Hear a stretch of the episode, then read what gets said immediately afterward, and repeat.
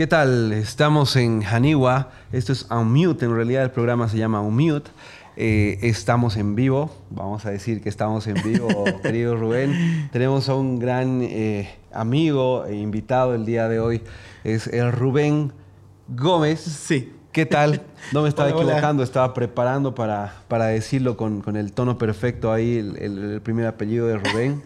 Rubén Gómez Moncada, Rubén Daniel Gómez Moncada. Sí. Entonces creo que, que, creo que hasta ahí el audio está bien. Bienvenido, querido Rubén. Muchas gracias, muchas gracias. Janiwa es un espacio, Janiwa en realidad es algo que se utiliza, voy a decir, en los valles, pero me parece que también en el altiplano, en, el, en la parte andina se utiliza. Es una palabra que significa que no entiendes, que eres terco. Ah, ya. Entonces, cuando tú no haces caso, cuando tú no haces caso a tu mamá, cuando tú no haces caso a tu pareja, cuando tú no haces caso por algo, eres un, cuando te pasa un semáforo en rojo, eres un janiwa, ¿no? Y, Ah, se, y se complejiza un poquito más. Quizás este no es el primer episodio, vamos a volver a resubir todo, pero se complejiza un poquito más porque hemos tomado al Jukumari como mascota de- de- del podcast. El Jukumari es un oso andino, Ah, ya. pero que también está en tu país. Por si acaso, Rubén, Sí. es, es, es, es- Muchas gracias por la explicación. Es, de Venezuela. Y, y lo que vamos a hacer, querido Rubén, es que ese oso, ese Jukumari, ese Ajá. oso andino, eh, oso de anteojos, eh, ese va a ser el Janiwa. Porque, ojo, yo no soy el Janiwa. Tal vez algún invitado que venga es, es Janiwa, seguro, o va a ser Janiwa. Eh, ya van a ver todos, pero no, yo no soy Janiwa. Entonces el programa es Janiwa, pero en realidad se llama Unmute. Entonces te, te complica un poco decir, oye, bienvenido a Unmute, y creo que es más fácil decir bienvenido a Janiwa. Hanigua. Haniwa Live. Exactamente, vemos ahí el sitio web www.haniwalive. So, con, con tanta intro entramos en materia, querido Sí, claro que Rubén. sí. Rubén eh, nos va a dar un, un overview, una revisión de, de un poco de la, de la vida de él, obviamente, pero de lo que es la realidad, por ejemplo, de los emprendedores eh, bolivianos, de los emprendedores en Bolivia, voy a decir Sí, claro. mejor. Rubén, cuéntanos. eh, Yo, yo antes de empezar tengo una inquietud, tengo una pregunta. adelante, caballero. Tú te llamas Joaquín, ¿verdad? Mi nombre es Joaquín. ¿Y por qué te dicen Rash? Ras, Ras. Empezamos quemándonos. resulta, resulta que, y, y lo que menos quería era tratar de hablar más y llevaba un par de minutos ya hablando. hablar yo y No, pero solo es una pregunta y ya después empiezo yo a hablar, no te Y dale, y dale. Resulta que, que Rubén eh, está, está comprometido con, con alguien que eh, forma parte de, de- de- de mi vida, digamos, muchos años como amistad. Sí. Entonces, eh, mucha gente de ese círculo eh, en realidad me conoce con ese nickname, apodo, Sí. chapa, mote. ¿Cómo le dicen a eso en Venezuela? Eh, apodo. apodo, Ajá. ¿no? Con ese apodo, ¿no? Y me dicen Ras en realidad.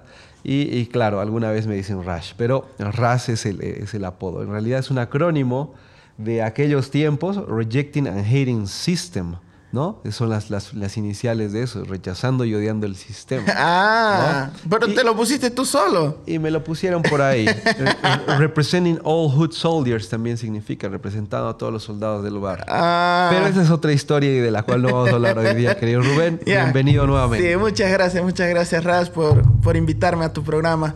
Este, bueno, yo soy, como dijo eh, Joaquín, yo soy venezolano.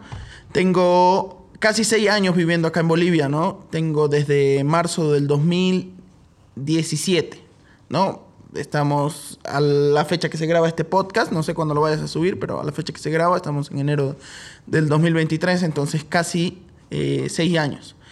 Eh, llegué acá a Bolivia por, por mi pareja actual, mi, mi futura esposa. Espero que algún día se case conmigo. Este, ya estamos comprometidos, por si acaso. Eh, sí, o que después escucha el podcast y me dice, ay, ¿por qué no has dicho eso? Y no sé qué. Y bueno, hay que hacer la, la aclaración, ¿no? Entonces, desde hace eh, seis años estoy acá, casi seis años estoy acá en Bolivia. Eh, llegué aquí por ella, ¿no? La, la conocí, me, me animé a viajar y, y estamos aquí. Desde entonces estoy con ella también. Y este. Bueno, eh, ha sido una, una experiencia bonita venir acá a Bolivia, ser migrante también. Eh, para mí, al menos, yo no tenía ninguna responsabilidad eh, en Venezuela. No lo dijiste al principio, pero yo soy ingeniero, ¿no? Te dije, introdúceme como ingeniero para que hable de eso, pero me has ignorado, pero no es modo.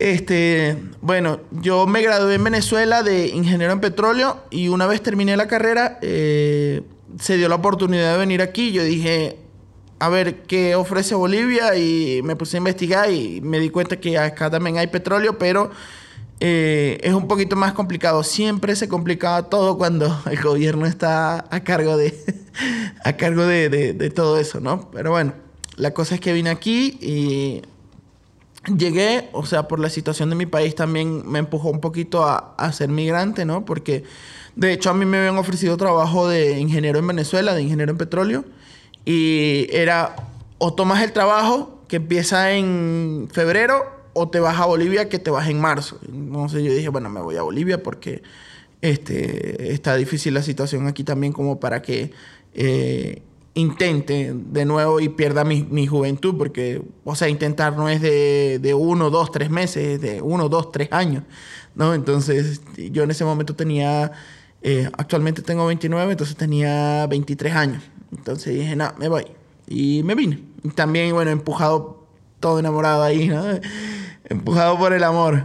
Este, Después de, que llegué aquí a Bolivia, conseguí un trabajo en una heladería. En esa heladería estuve trabajando dos años. Eh, me salí de la heladería por, no sé, muchos motivos. El principal era que ya no me sentía cómodo trabajando ahí. Y este, después de eso, trabajé de albañil acá en Bolivia. Después de que trabajé de albañil, estuve. Mm, o sea, estuve tres meses trabajando de albañil.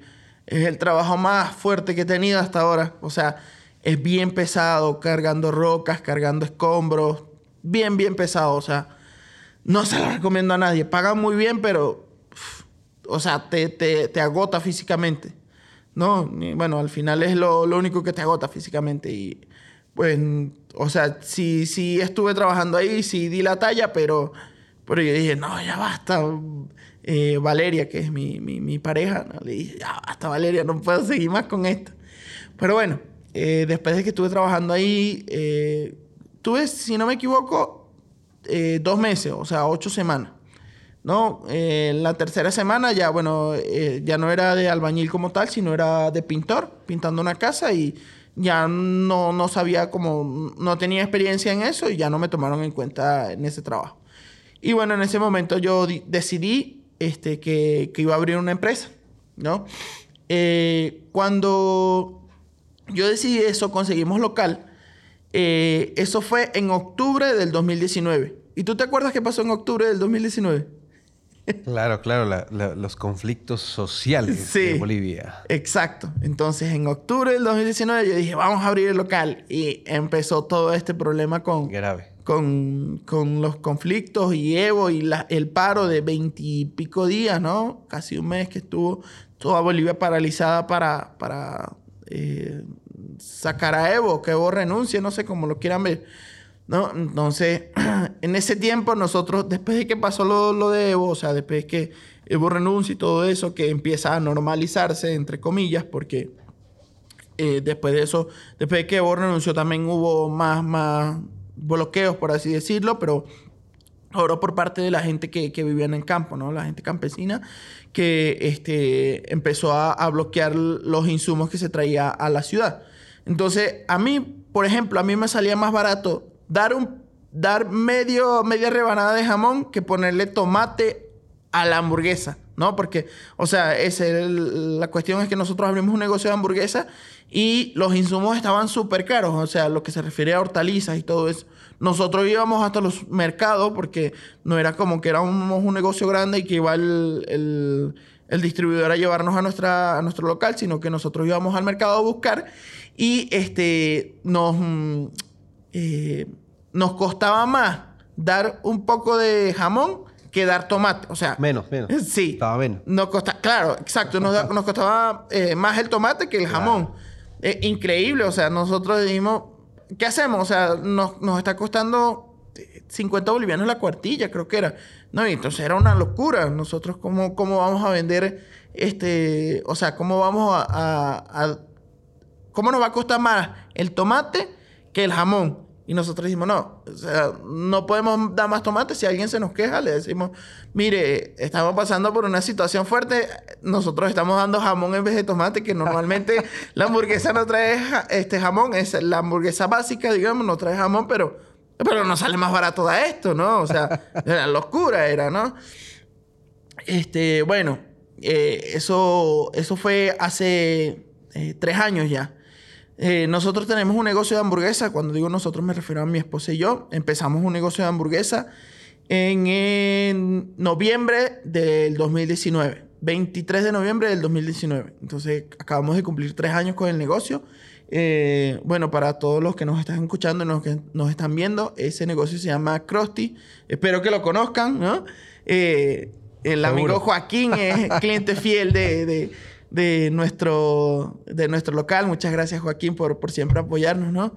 Este, ya tres años, entonces eh, creo que llevamos un buen camino recorrido, ¿no? Entonces tenemos, eh, acá en Cochabamba tenemos tres sucursales de Krusty.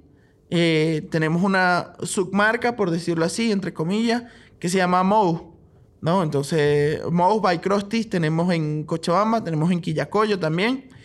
Y tenemos una más de una pizzería recién, recién abierta. En diciembre abrimos, que es la Sinsos Pizza House by Krusty, ¿no? Entonces son todas esas marcas que, que están relacionadas, que son, este, em, ¿cómo se le podría decir? Que son ambientadas en el, mundo de los Sims. Ajá. Y bueno, en Santa Cruz igual tenemos dos, dos, marcas más, que es, bueno, tenemos dos locales más, ¿no? Que es Mo y eh, Krusty en Krusty Santa Cruz y Mouse by Krusty Santa Cruz, ¿no? Este, bueno, aparte de eso, eh, ¿qué más en relación a, lo personal? Eh, bueno, tengo tres hijas, dos hijas eh, biológicas y una que, tenía mi esposa antes de, yo conocerla, ¿no? Pero yo la trato y la considero mi hija. Estoy metiendo papeles por ahí para ver si o sea, metiendo papeles en el jargot venezolano se refiere a tratando de convencerle a, ver si se cambia el apellido, pero ojalá no, no se entere el papá. Mira, he tratado de no interrumpirte por ahí en todo. En todo. Primero disculpas por lo de de no presentarte adecuadamente. No, no te preocupes, no te preocupes. Eh, también dentro del marco de la, de la confianza, claro, eh, ingeniero petrolero, ¿no? Sí. Eh, a partir de ese punto seguro que nos va a dar un par de episodios, por lo menos más, para hablar de lo que es el trabajo, de cómo está Venezuela, de cómo ha estado Venezuela, te decía por ahí, de cómo ha estado antes sí. Chávez, Venezuela también. Tal vez no ahorita, tal vez no ahorita, nos vamos a, ir centrando por ahí, sí, en, algo del trabajo, pero en la realidad que te has encontrado Bolivia y en la decisión. Lo principal, lo principal ahorita eh, que puedo rescatar aquí es eh, decidir moverte de tu zona de confort, moverte de donde tú vives a otro país que está al centro de, América del Sur. Sí. Eh, y también, también lo decía en los 80s y en los 90s y en los 2000, eh, Venezuela, toda Venezuela, si no toda Venezuela, era básicamente París. Y el nivel de vida era eh, similar a las grandes potencias, si no igual a las grandes potencias, porque tenías absolutamente todo, todo, todo lo que tenían ellos. Marcas de, ropa que, son carísimas, exclusivas, diseñadores, eh, los vuelos de aquí para allá. Y, es algo que, recogemos, pero la situación política se dio. Yo diría, yo, yo decía hasta hace un par de años que no me gusta hablar de política, hasta decía que soy apolítico, pero eh, las condiciones han dado para que podamos movernos eh, y, evolucionar a este lado, ¿no? Eh, desde ese punto vamos a arrancar. oye, has trabajado de albañil. Yo considero, y, bien lo decías, les pagan bien, oye, oye, cuando un contratista agarra ese trabajo y, te dice cuánto te va a costar hacer un par de habitaciones o hacer, o la construcción de una casa, mira, es, es tremendo dinero que hay ahí, ¿no? Y por jornal, como se trata eh, en Cochabamba, en Bolivia, por jornal, ¿cuánto gana alguien? ninguna, ninguna profesión ni ningún trabajo es para desmerecerlo ni para despreciarlo. El trabajo dignifica siempre. Claro. Siempre decimos. Y bueno, felicidades por ahí, pero cuéntanos esa, experiencia. Has trabajado ocho semanas eh, eh, eh, en esto. ¿Cómo tú te has transformado, te has reconstruido llegando a Bolivia y con qué te has encontrado en el aspecto laboral primero? ¿Y cómo has decidido tomar esa, e, ese camino? Ya, bueno, bueno, cuando yo llegué a Bolivia en 2017, en marzo del 2017, pues y yo sabía que no me iban a dar trabajo estando sentado en mi casa, ¿no? Entonces, este, como dije antes de venir de, de Venezuela, ya yo tenía una oferta laboral que era eh, para que trabaje en, um, ya ahorita te voy a decir el área, en área de, en el área de yacimientos, en, en una empresa mixta ella se le llama empresa mixta. Del Estado y privado. Sí, exacto. O sea... Que es lo que no tenemos aquí, ¿no? Es del Estado y votaron a todos. Claro, no. Claro, lo que pasa es que allá... Eh, sí, eso pasaba allá también y, lo hicieron, de hecho, pero... Este... Eh, allá se trata así, ¿no? la empresa privada pone el 49% del capital y gana el 49%. No, o sea, digamos así, la empresa privada paga todo el, pone todo el capital para que se explote un, yacimiento petrolero, ¿no? Y se queda con el 49%. Y Venezuela, o el Estado como tal, se queda con el 51% para no perder soberanía. O sea, eh, lo mismo que se hace en todas partes, que le dan eh, concesiones para que exploten el petróleo, pero ellos se quedan con el 51%, el Estado como tal, ¿no? Entonces yo trabajaba en una empresa mixta y bueno, yo hice mis pasantías ahí y ahí me ofrecieron el trabajo, ¿no? Entonces, este, bueno, yo decidí que no iba a aceptar el trabajo, me vine aquí y cuando llegué aquí, eh, yo estuve dos días buscando trabajo. Y bueno, gracias a Dios por mis actitudes, por mi forma de hablar y todo eso, pues pude conseguir trabajo los dos días. Gracias a Dios digo, porque de verdad es increíble que haya podido conseguir trabajo cuando yo sé que hay personas que, o sea, que yo mismo empleo, que tardan muchísimo más en conseguir también, ¿no? Este, pero bueno, yo llegué en el 2017 y, parecía que había buena oferta laboral en marzo, sin embargo es temporada baja, pero se estaban abriendo una nueva sucursal de donde yo empecé a trabajar y ahí estuve trabajando por dos años, ¿no? Yo estuve trabajando en ese, en ese local que era una heladería y yo estuve rotando por varias sucursales que tenían la misma heladería y este por dos años estuve trabajando ahí. Cuando yo me salgo de ahí, eh, yo empiezo a trabajar con, con, un amigo que me había contratado en esa, en esa misma heladería, pero que por X o Y razón, él se había salido y él ah, tenía un carrito de, de ahumado, ¿no? Entonces yo vendía ahumados en su carrito y hasta tres meses duré. No, entonces después de eso empecé a trabajar de albañil. Yo empecé a trabajar de albañil con un primo de, mi pareja, ¿no? Bueno, aquí se le dice tío, pero en Venezuela en realidad son primos segundos, ¿no? Eh, es, algo que, he visto de, diferencia cultural. Entonces, bueno, era su tío, porque es primo de, su mamá. Eh, este, yo empecé a trabajar con él y en ese momento a mí, por ser ayudante de albañil, me pagaban 20 dólares aproximadamente, es decir, 140 bolivianos. Me pagaban por día. Por día. Por día, exacto. O sea, si tú te pones a ver, o sea, actualmente las personas, en ese momento, ¿no? Eso fue hace casi tres, más de tres años. Eso fue en, en desde julio del 2019, no mentira, desde agosto del 2019, agosto, septiembre y octubre. Desde agosto del 2019 hasta octubre. Yo estuve casi tres meses, ¿no? Un poquito más de, ocho semanas. Bueno, entonces, este, eh, yo entré en agosto del 2019 y estuve trabajando y me pagaban 140 bolivianos por jornal, ¿no? Pero las jornadas eran desde las 8 de la mañana hasta las 5 de la tarde, ¿no? Pero eh, cuando trabajaban, algunos, porque yo nunca lo hice, algunos eh, pichaban o comían coca, ¿no? Masticaban coca.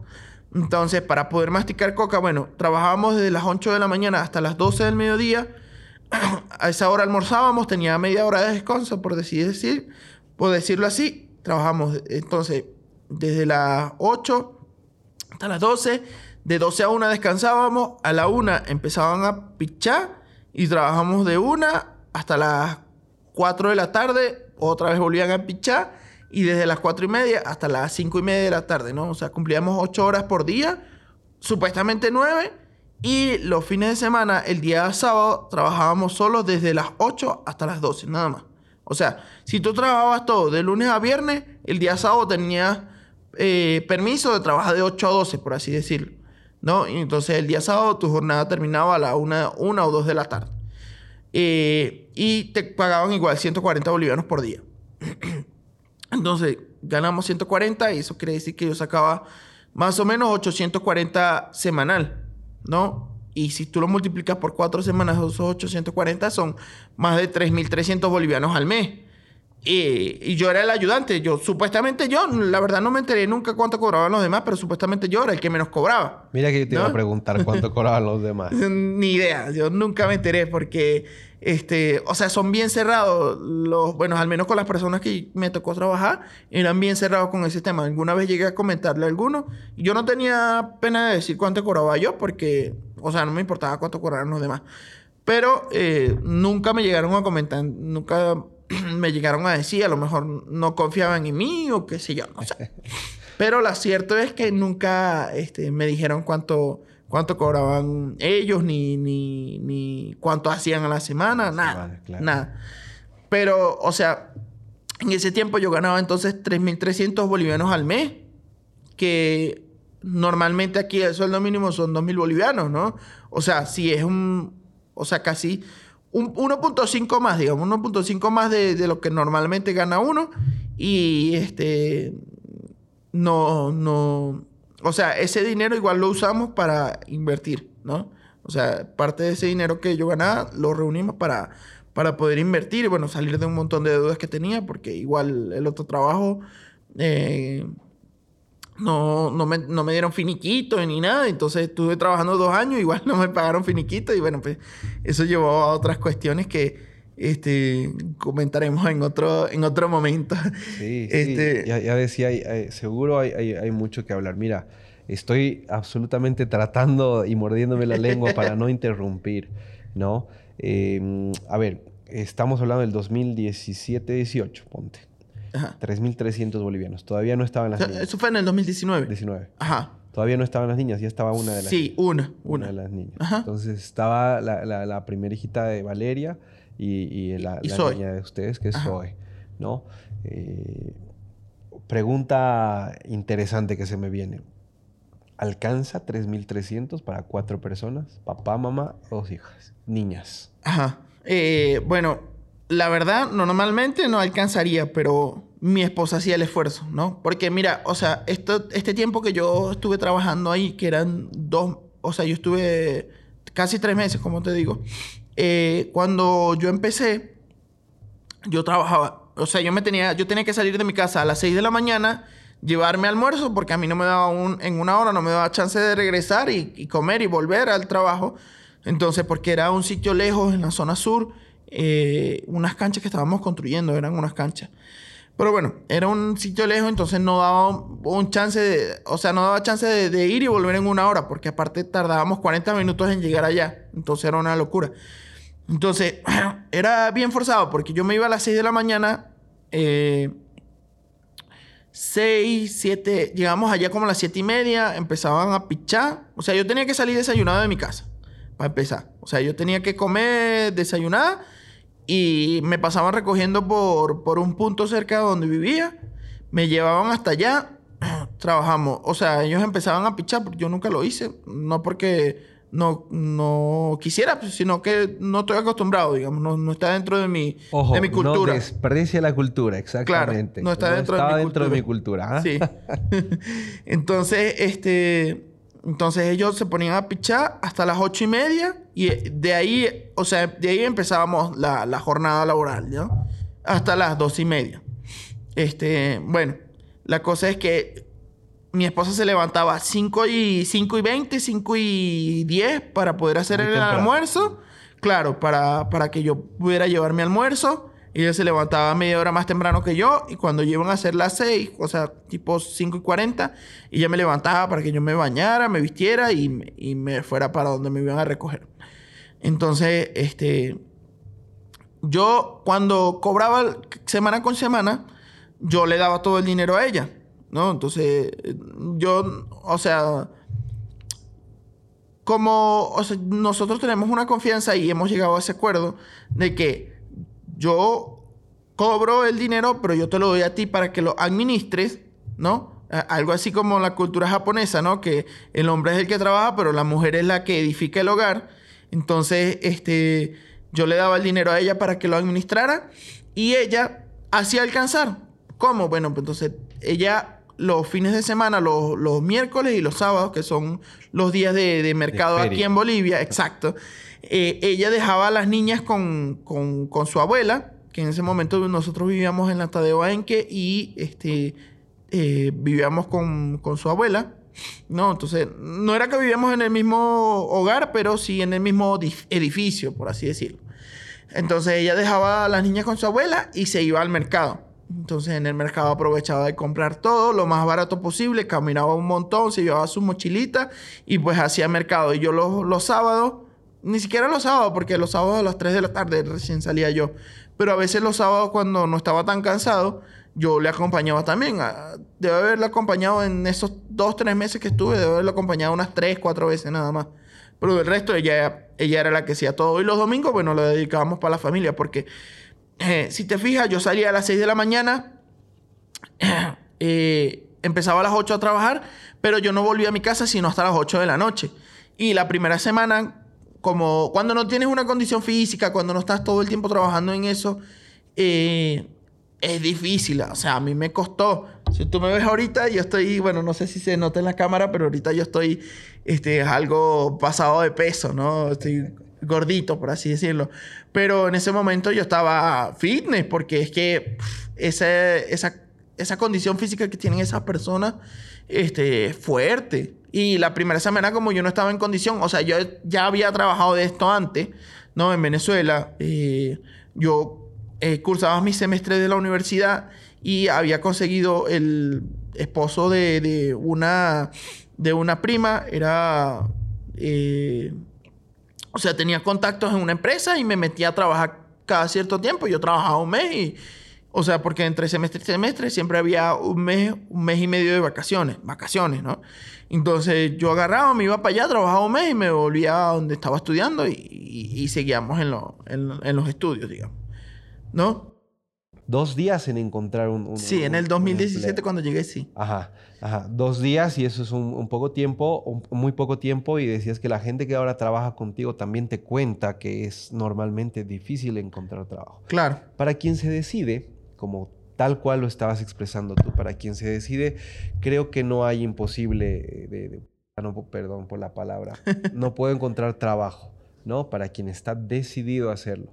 Porque hay mucha gente que se queda y, y también empezabas con eso tu, tu- tu speech, eh, en- encerrado en mi cuarto, no puedo encontrar trabajo Claro. esperando a que se cumplan mis sueños, sin yo trabajar por mis sueños, no voy a lograr mis sueños, ¿no?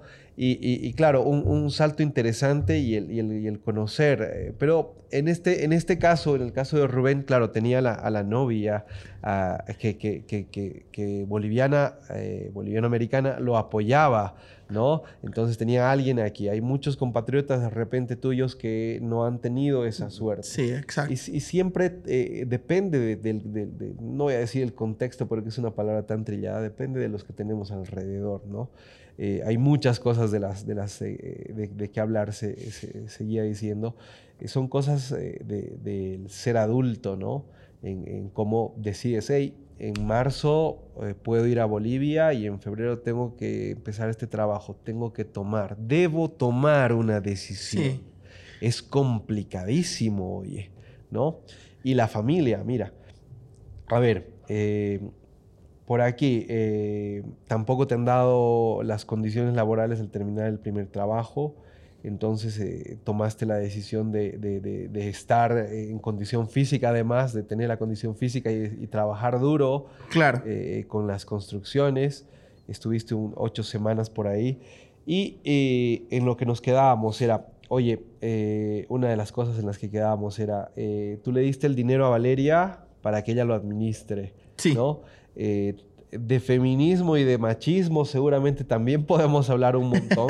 Tal vez no somos expertos, ni de mi parte no estoy eh, eh, eh, de uno ni de otro lado. Sí tenemos identificaciones por ahí con muchas de las cosas que hacen ambos, ambos extremos, voy a decir. Pero en mi concepción eso es matriarcado. Y mi abuela, mi mamá Eloína y, mi, y mi abuelo empezaron de cero, cero es básicamente lo que alguien hace cuando se va de su tierra y, y empieza de cero. ¿no? Y, después de empezar de cero, claro, eh, el hogar, cómo se construye el hogar y alrededor de quién, de qué figura hacemos el hogar. La madre sin duda juega un papel fundamental en esto, un papel crucial. ¿no? Te diré también que el, padre, ¿ah? Eh, hablando de estadísticas, en otro episodio seguro vamos a poder entender esto que estoy diciendo. Pero esto es el matriarcado, el poder primero económico que llegan a tener las mamás en la casa.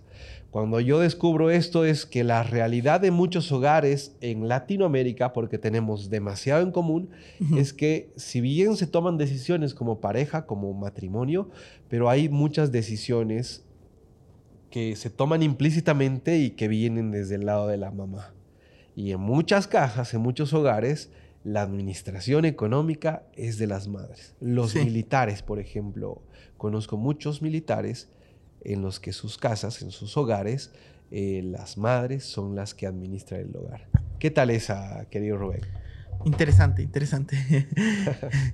bueno, entonces, continuando con, lo que comentaba, el tema de, Michelle y de, bueno, de Valeria y de cómo administraba el, dinero en, en el hogar. Esta vaina, no sé cómo se pone en silencio, pero bueno.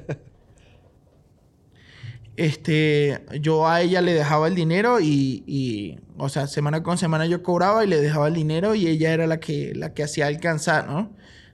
Eh, tampoco es poco dinero, pero hay que tener en cuenta que, éramos cuatro en la casa, ¿no? Si, si fuera una persona sola o una pareja que los dos produjeran, quizás hubiese alcanzado más, pero nosotros éramos cuatro. Pero ya, ya, ya vivían solos. Sí, sí, nosotros desde que nació Zoe, que es mi primera hija, ya hemos, eh, nos hemos independizado y hemos vivido solos, ¿no? Eh, eso fue en junio del 2018. Parte de ser adulto. Mm, sí. Oye, ¿y cómo tomas la decisión o de, o de, vivir solo y de construir una familia y de comprometerte? Yo se lo, se lo decía a, Vale hace un par de días que nos encontramos eh, ahí por la Humboldt. Eh, claro, es que, bueno, se lo decía Vale y a varias personas más. Eh, al final, y lo dicen ahora en demasiados canales, el amor es una decisión, que comprometerte con alguien, el compromiso de serle leal es una decisión. Y tomar esas decisiones de, adulto, de la adultez, es, es, básicamente eso. Oye, vámonos de la casa, el casado casa quiere, dicen en la mía. Sí. Vámonos de la casa y claro, tenemos que bregar con todos nuestros problemas solos y tratar, la mayoría de las, de las familias seguramente pasará eso, tratar de molestar menos a la familia tuya y a la mía, que seguro tienen sus problemas y los han tenido cuando nosotros éramos chicos y jóvenes y, toda la vaina. En, ese entendido, eh, por ejemplo, esto de dedicar el domingo a la familia, ¿no? Eh, en la mía, por ejemplo, a ver, ¿cuántos años llevo yo? 30 y cuatro años no hemos dedicado el domingo a la familia. 34 años, Rubén, y voy, para los 35, para que me entiendan todos, ¿no? 34 años y no hemos podido dedicar el domingo a la familia. ¿Qué pasaba? Hey, me encontraba solo.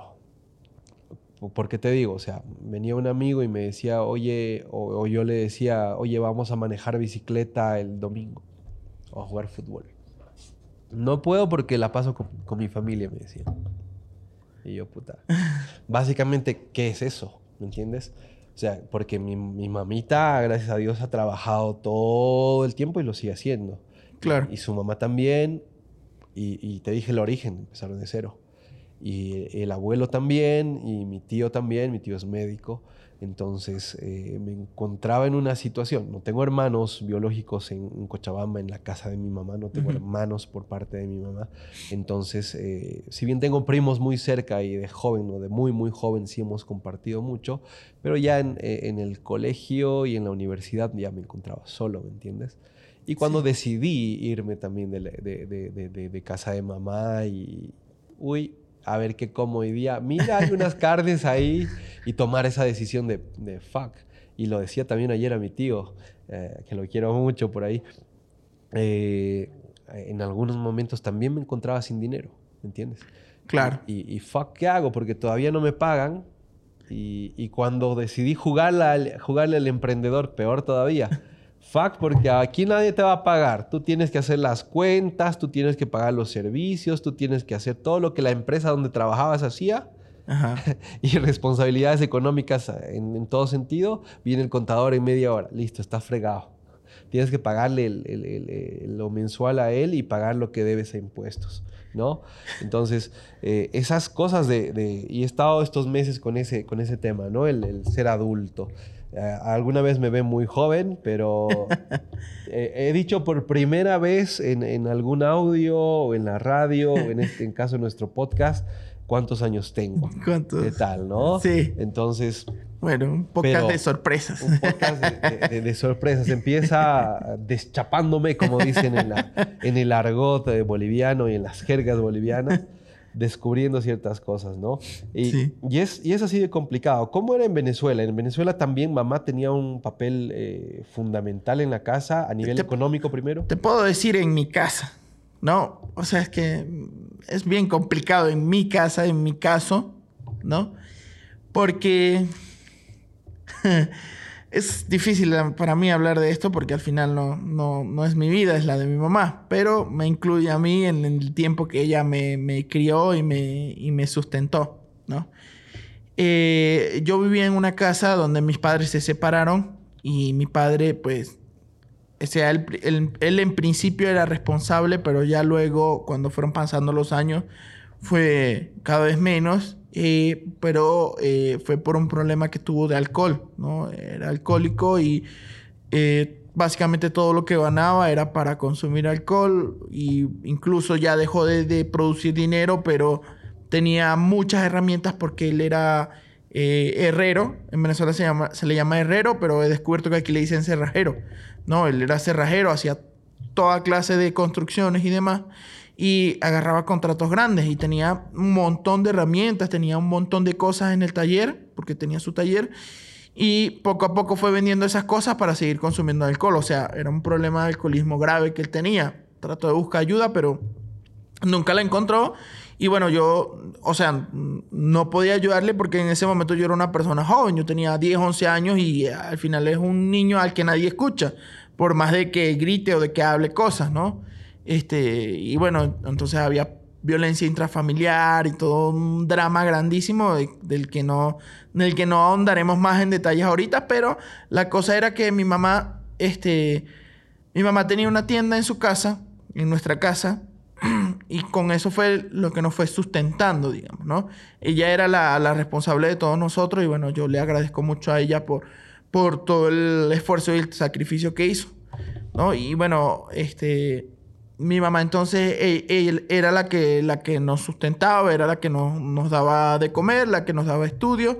Y bueno, eh, yo desde joven siempre estuve en la bodega, en la, allá le llaman bodegas a las tiendas, ¿no? A las tiendas pequeñas que hay aquí, las tiendas de barrio, ¿no? Allá en Venezuela se le llama bodega, ¿no? Entonces mi mamá tenía su bodega en la casa y este, en la bodega yo siempre estuve ahí y siempre, o sea, de ahí fue que aprendí a cómo administrar el dinero, cómo, dónde se saca el margen de ganancia, cómo se saca un margen de ganancia pa- para cualquier negocio, este... igual cuando llegué aquí, bueno, pues eh, ese, ese chip ya, ya lo traía desde Venezuela, desde muy pequeño. Incluso desde los 6, 7 años yo estoy atendiendo la bodega, entonces no le llamé explotación laboral, yo necesitaba ayudar a mi mamá, gracias a Dios por la que la pude ayudar. Este, yo atendía la bodega, igualito seguía siendo un niño, ¿no? Porque cuando yo iba a jugar a la calle, mi mamá siempre me dejaba salir a jugar, ¿no?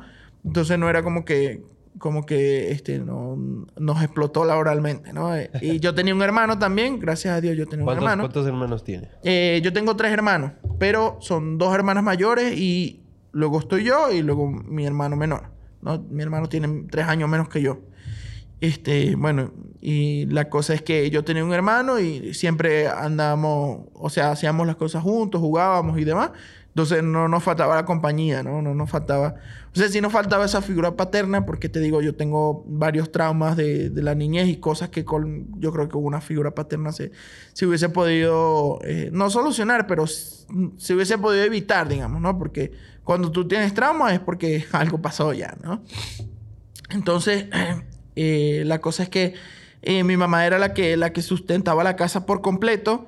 Eh, ella me crió a mí y a mi hermano cuando mis hermanas se fueron de la casa, porque ellas se fueron de la casa, ¿no? Ellas como son... O sea, mi hermana, ellas se llaman Diosa y Ruth. Ella, mi hermana Diosa y Ruth son 10 y 11 años mayores que yo, ¿no? Ruth tiene 10 años más que yo y Diosa tiene 11 años más que yo. Entonces, eso quiere decir que cuando yo tenía 10, ellas tenían 20 y ya querían formar su, su, propia familia, irse de la casa y todo eso, ¿no?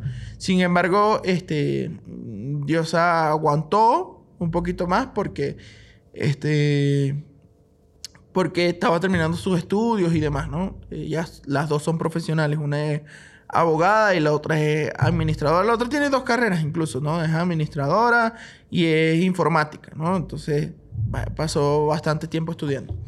Eh, bueno, entonces cuando yo estaba pequeño, eh, mi mamá era la que sustentaba el hogar y siempre fue ella. Hasta que yo cumplí 18 años, terminé el colegio, ¿no? Ella se llama liceo. Terminé el liceo y después de que terminé el liceo, yo me fui a otra ciudad porque, o sea, hay que tener en cuenta que yo soy de Barquisimeto, Estado Lara, ¿no? Y hay otra ciudad que se llama eh, Maracaibo, que queda en el estado Zulia. ¿no? Entonces yo lo que hice fue eh, irme de, de foráneo a esa otra ciudad a estudiar lo que yo quería estudiar. Y bueno, por eso le doy muchas gracias a Dios y a mi mamá que pudo ayudarme para que yo pueda estudiar esto, porque yo estudié ingeniería en petróleo, pero en Barquisimeto no, no daban ingeniería en petróleo, entonces me tocó mudarme a Maracaibo para poder estudiar ingeniería en petróleo. ¿no? Entonces yo estuve cinco años viviendo en, en Maracaibo estudiando ingeniería en petróleo. Este. cuando yo me fui, que tenía 18 años, eh, mi, hermano, mi hermano se quedó con mi mamá. Pero pasó algo interesante y es lo que te digo, que al final, o sea, es la vida de mi mamá, pero no lo puedo jugar. Mi mamá fue a vivir con, con otra persona y mi hermano se salió de casa y estaba bajo la responsabilidad de mi hermana, por así decirlo, ¿no? Porque él tiene tres años menor que yo. Entonces él tenía en ese momento 16 años, no, 15 años y este, seguía, continuaba con sus estudios. Al final no, no terminó los estudios por X motivo. Eh, la verdad no, no estoy seguro si, si, los haya terminado por toda la situación que pasó en Venezuela, ¿no? O sea, que, que todo se puso de cabeza, que todo era difícil y, y bueno, eh, dejó eso y, se, se, puso a trabajar con mi mamá, y mi hermano. Este, bueno, eh, la cosa es que mi mamá siempre ha visto de nosotros en el hogar, ¿no? Ese sí es matriarcado puro y duro, ¿no? O sea, no hay papá, no hay figura paterna. Y mi mamá es la que ha visto de, de, mi hogar, es la que ha visto de, mi casa y la que nos ha sacado adelante, nos, nos, dio estudio, que es lo más importante. Yo considero que es lo más importante que, que, ha dado mi vida. Eh, el otro día mi mamá tiene varias casas, autos y, y demás por todo lo que ha trabajado en su vida. Y el otro día eh, mi hermana me comentaba, que mi hermana, eh, mi esposa Valeria me comentaba, o sea, su, ella tiene un hermano, ¿no? Mi, mi, esposa tiene un hermano. Y dicen, bueno, mi mamá ahorita no tiene, actualmente no tiene, este, eh, herencia para dejarnos, digamos, ¿no? O sea, y yo le digo, yo por mi parte, yo no quiero la herencia que vaya a dejar mi mamá, porque yo considero que ya ella me dio todo en la vida y lo más importante que me dio fueron los estudios. Yo no quiero nada más, o sea, todo lo que venga de aquí en adelante me lo gano yo por mi propia cuenta, punto. No es que voy a estar esperando que, pase algo para tener una herencia o algo así, ¿no? O sea, cada quien tiene su punto de vista, pero el mío es ese. Yo quiero lo que yo me gane por mi cuenta. A lo mejor mis hijas, eh, o sea, yo le vaya a dejar a ella una eh, algo material que con lo que, o sea, que yo trabaje y se lo queden ellas o algo así, no, una casa, un auto, eh, cualquier cantidad de cosas que, que, uno puede darle. Este, a lo mejor ellas sí, sí, sí aprovechan eso de, de lo que yo le voy a dar. Sin embargo, actualmente yo no quiero nada de lo que vaya a de lo que pueda heredar de mi mamá, digamos, ¿no? Y eh, ella tiene varias cosas, ¿no? Ella tiene dos casas, tiene en Venezuela, por todo lo que trabajó, ¿no? Ella tenía su, su, su casa que compró con mi papá, pero al final ellos compraron un ranchito, o sea, una casa pequeña de lata, y ellos construyeron en ese espacio que compraron, construyeron una gran casa, ¿no? Al final terminó construyendo mi mamá. Entonces, por eso digo que la casa es de mi mamá. Sin embargo, nunca dejó de lado a mi papá. Mi papá sigue vivo, gracias a Dios, y ella lo cuida porque es una persona minusválida actualmente, ¿no? Pero ella lo cuida. Este, entonces, eh, por eso digo que es la casa de mi mamá, porque al final ella la construyó y ella compró aparte otro terreno que era eh, la casa de, de, mis abuelos, ¿no? Y este, compró, compró eso.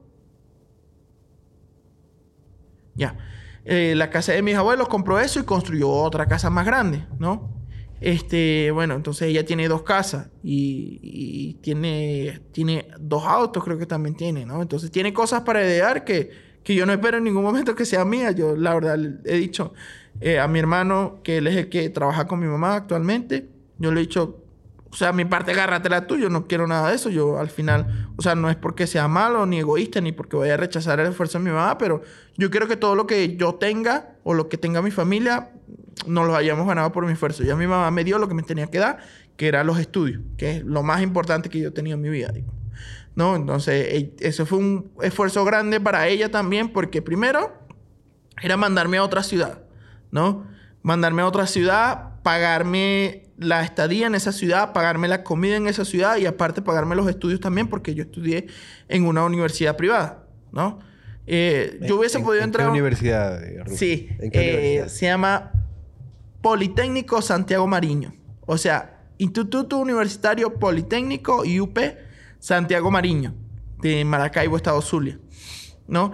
Entonces yo hubiese podido estudiar en una universidad pública, pero me hubiese costado más tiempo porque las universidades públicas en Venezuela era como que estudiabas dos meses, paraban otros tres meses, otra vez estudiaban dos meses, paraban otros tres meses. Por, por situaciones políticas. Claro, exacto, por situaciones políticas netamente. ¿Por qué?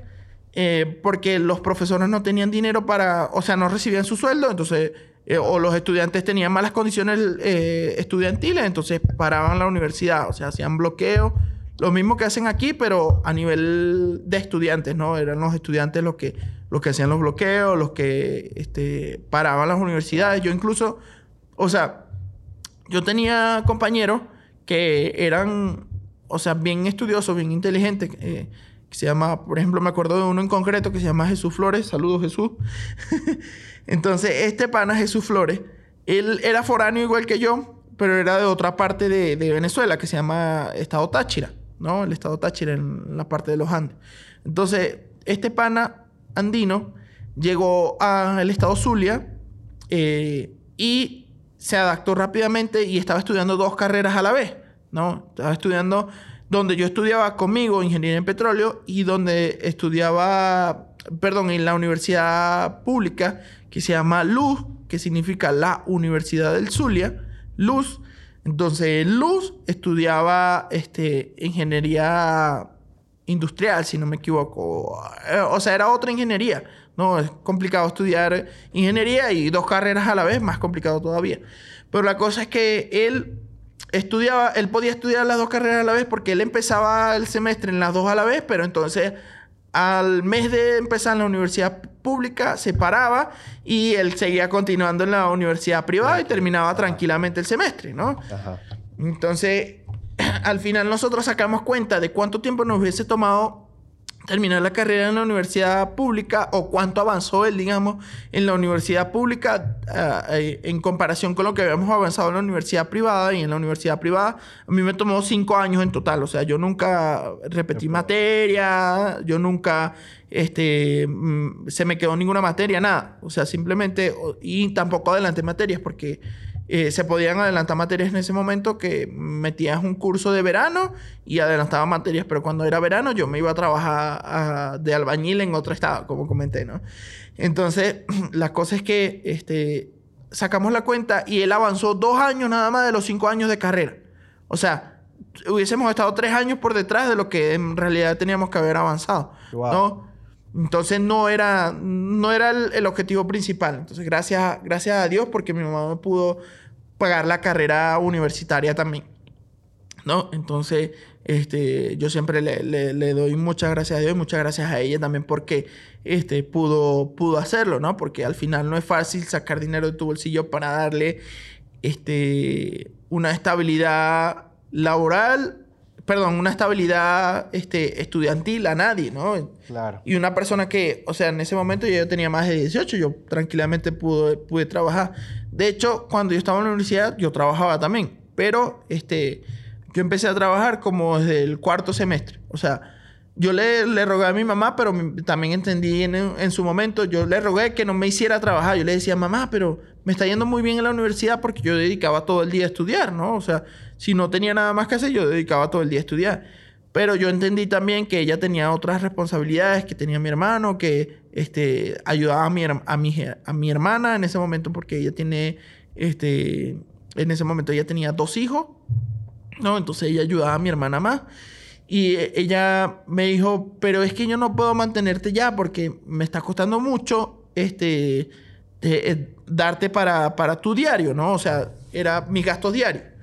Entonces yo te puedo pagar la universidad, puedo pagar tu estadía y hasta te puedo dar para la comida, pero no puedo para tus gastos diarios. Entonces, eh, que era transporte, que era el saldo del teléfono, que era el, eh, lo que iba a comer en el día en la universidad, todo eso, ¿no? Entonces, eh, no sé si aquí en Bolivia se da eso, pero en Venezuela uno exime materia, o sea, sales muy bien de las materias cuando sacas más de 15 puntos porque ya es sobre 20 la nota. ¿No? O sea, aquí es sobre 100, allá es sobre 20.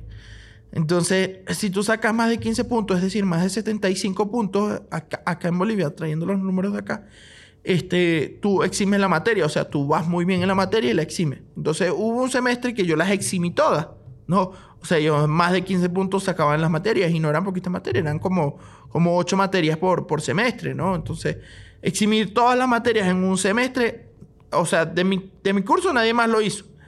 Y yo le rogué a mi mamá para que no me, no me hiciera trabajar, pero también entendí la situación y bueno, busqué trabajo y empecé a trabajar. No, era algo como, como diario o como eh, algo temporal, digamos, ¿no? Entonces eh, empecé a trabajar en eso y bueno, seguí trabajando, trabajaba vendiendo frappé. Seguí trabajando hasta que este, cumplí ¿Cuántos años tenía yo en ese momento? Hasta que cumplí como los 21 años. Empecé de los 19 hasta que cumplí los 22 años, que fue cuando... Te hizo frío. que fue cuando, cuando hice las pasantías. Entonces yo tenía que dejar de trabajar porque estaba haciendo las pasantías. Y... y este estaba haciendo las pasantías en la universidad y también estaba presentando la tesis, porque en Venezuela uno tiene que presentar tesis para graduarse, por eso son cinco años. ¿no? Entonces, en el último año tú haces pasantía y presentas una tesis para, para poder graduarte, una tesis que tienes que defender y demás. Este, bueno, entonces, eso con respecto al tema del, del matriarcado, ¿no? De, de, cómo fue la situación en mi casa, de quién era la que llevaba todo el hogar, bueno, entonces, como, fue mi mamá, netamente.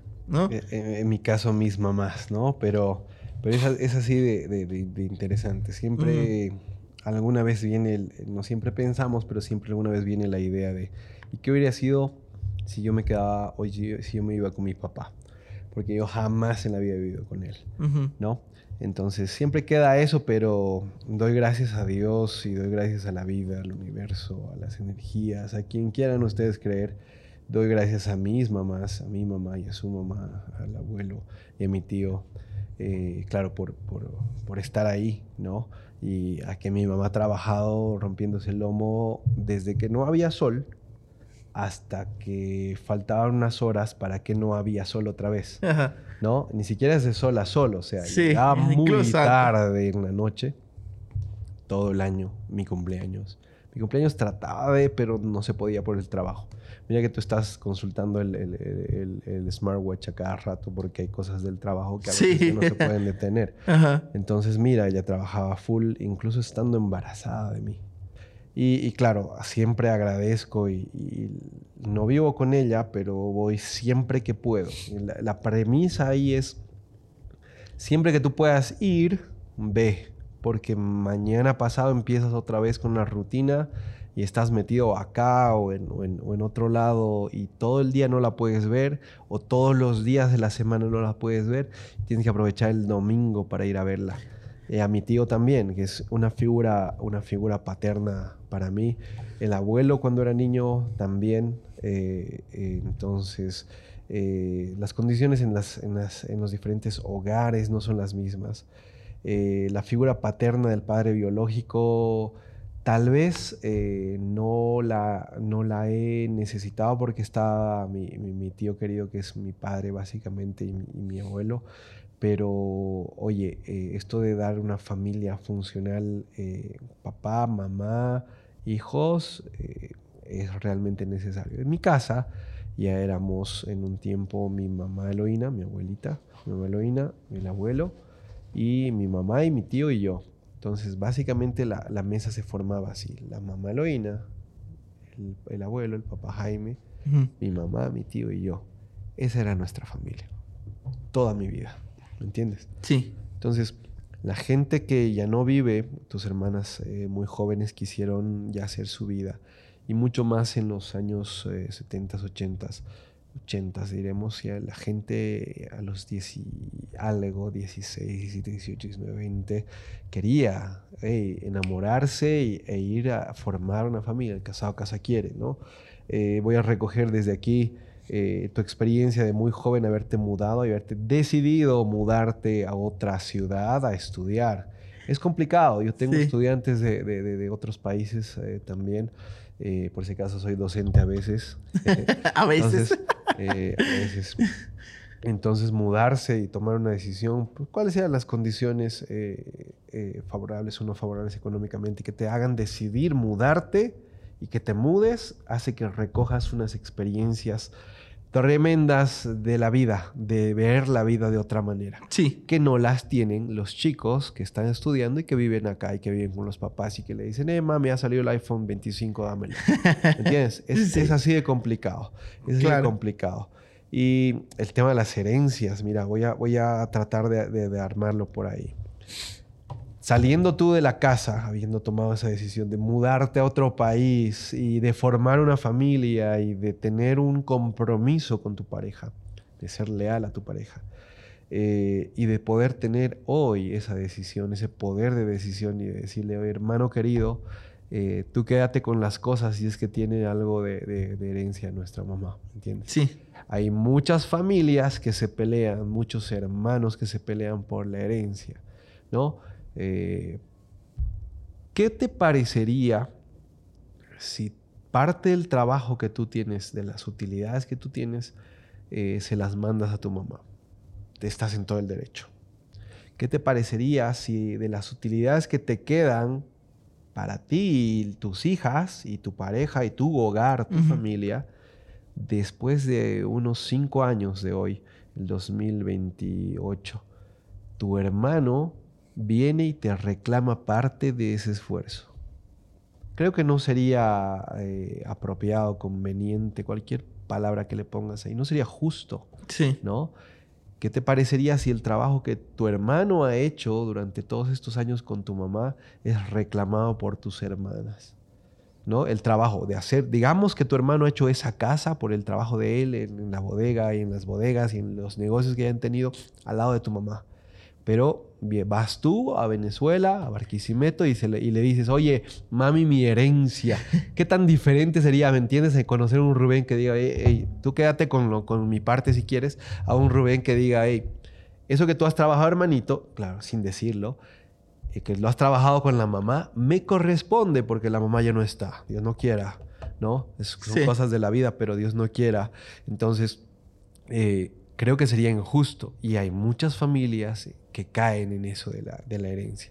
Y resulta que analizando filosóficamente esa parte, es la pareja la que influye, es la familia de la pareja la que influye para, hey, Rubén. Sí, ¿verdad? En un año tú vas a cambiar de idea porque, y también la situación, ¿no? Hay una frase, un dicho que dice, la situación hacia el ladrón, pero realmente cuando tenemos, cuando encontramos necesidad, eh, no sé, en las condiciones laborales, en, donde hacían los rollitos de, de helado, ¿no? si tuvieras estado realmente en la necesidad y tener los, eh, las ideas como para ir al Ministerio de Trabajo y ponerte un abogado y no sé qué, y no hubieras trabajado dos, hubieras trabajado 20 años, ¿me entiendes? Entonces, en ese momento tú has dicho, bueno, tal vez lo, lo, has eh, despreciado y has dicho, oye, eso me va a quitar tiempo, yo necesito trabajar ahora y en vez de demandarlos y pelear por lo del finiquito y toda la cosa, mejor lo dejo, ¿no? O sea, sí lo hice. Sí lo hiciste. Claro, pero, o sea, tampoco me, me desviví o esperé que, que, se resuelva, digamos. No, o sea, eso fue en el 2019, ese, ese tema se acaba de resolver hace una semana. Grave, grave.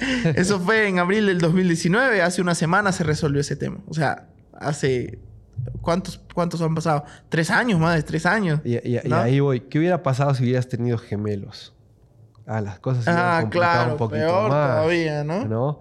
Entonces, dos bebés al, al, mismo tiempo por todos los gastos que implica tener un bebé, ¿no? Entonces, eh, claro, la necesidad de, ahora necesito plata para, hasta para salir a bolichear, ¿no? Pero necesito y, puta, y me deben un dinero. Entonces, eh, la necesidad puede hacerte pedir realmente tus derechos y con qué eh, entusiasmo lo vayas a pedir, ¿no? Con qué tiempo le vayas a dedicar a justamente pedir esos, esos derechos. Y, claro, eh, entre todo esto, recogemos ahí un poquito de, de, lo del inicio, ¿no? ¿Cómo te ves a día de hoy? O sea, hemos contado parte o has contado parte de, tu vida y te has abierto un, poco por ahí, sin ahondar en algún asunto, pero te has abierto ahí. Son del 23 de noviembre de 2019 a la fecha ya llevas unos años y en algo que también ha evolucionado. Normalmente decimos en esto ha crecido, ¿no? Entonces ya no tienes un local, tienes una, no lo decías tú, pero tienes una cadena de locales, ¿no? Es propietario, copropietario de algunos, de, de, de, Mouse, de Mouse eh, y de eh, Krusty's, que es la principal. Ahí entre las marcas dice Buy Krusty's, así que cuéntanos un poco de aquello, hermano. ¿De los locales? De los locales, de los negocios. Eh, bueno, ¿por dónde empezamos? Por cómo se abrió, ¿no? Adelante. Sí, en el 2019 bueno, cuando nosotros, cuando yo estaba trabajando con, eh, en ese entonces trabajaba con, con Luis, yo dejé de trabajar en la heladería, yo me fui a trabajar con Luis, que curiosamente era socio de la heladería, pero terminó su sociedad y él se abrió su carrito de ahumados, entonces... Eh, Luis es el alto. Sí, ah. sí, exacto. No, se llama Luis Albert, se llama él. Entonces la cosa es que yo estaba trabajando con él y este... Eh, hubo un momento en que después de que yo dejé de trabajar con él, me fui a trabajar en la albañilería, ¿no? Poniéndonos en un timeline, ¿no? Un, tiempo. Yo me fui a trabajar en la albañilería y este, después de que yo dejé de trabajar de albañil, yo le dije a, a mi esposa, a Michelle, por favor, hagamos algo que sea nuestro, que sea de nosotros. Ya no quiero trabajarle a nadie porque, o sea, no es porque hayan sido eh, todos malas personas, pero habían momentos en que uno desearía de verdad eh, tener eh, algo propio, ¿no? Entonces eso era lo que queríamos. Al principio, cuando nosotros estábamos en la concepción de la idea, mi esposa quería vender donas. Y yo le dije, yo quiero vender hamburguesas.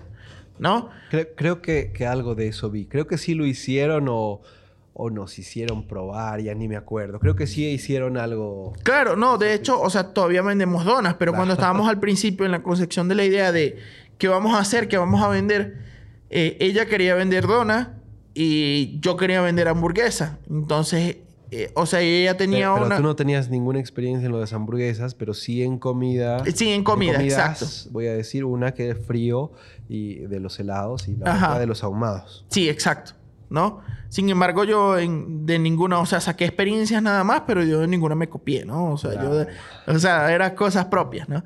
Pero la cosa es que, este, yo, ella quería vender donas y yo quería vender hamburguesas, ¿no? Entonces estábamos en la concepción de la idea y, bueno, ¿y qué hacemos entonces? Ah, bueno, pero podríamos vender donas. eh, pero yo le dije, pero es que, o sea, ¿cuánto vamos a sacar de rentabilidad en las donas? ¿Cuánto, ¿Cuántas donas podemos vender al día como para que sea un negocio realmente eh, sustentable, ¿no? O sea, realmente válido.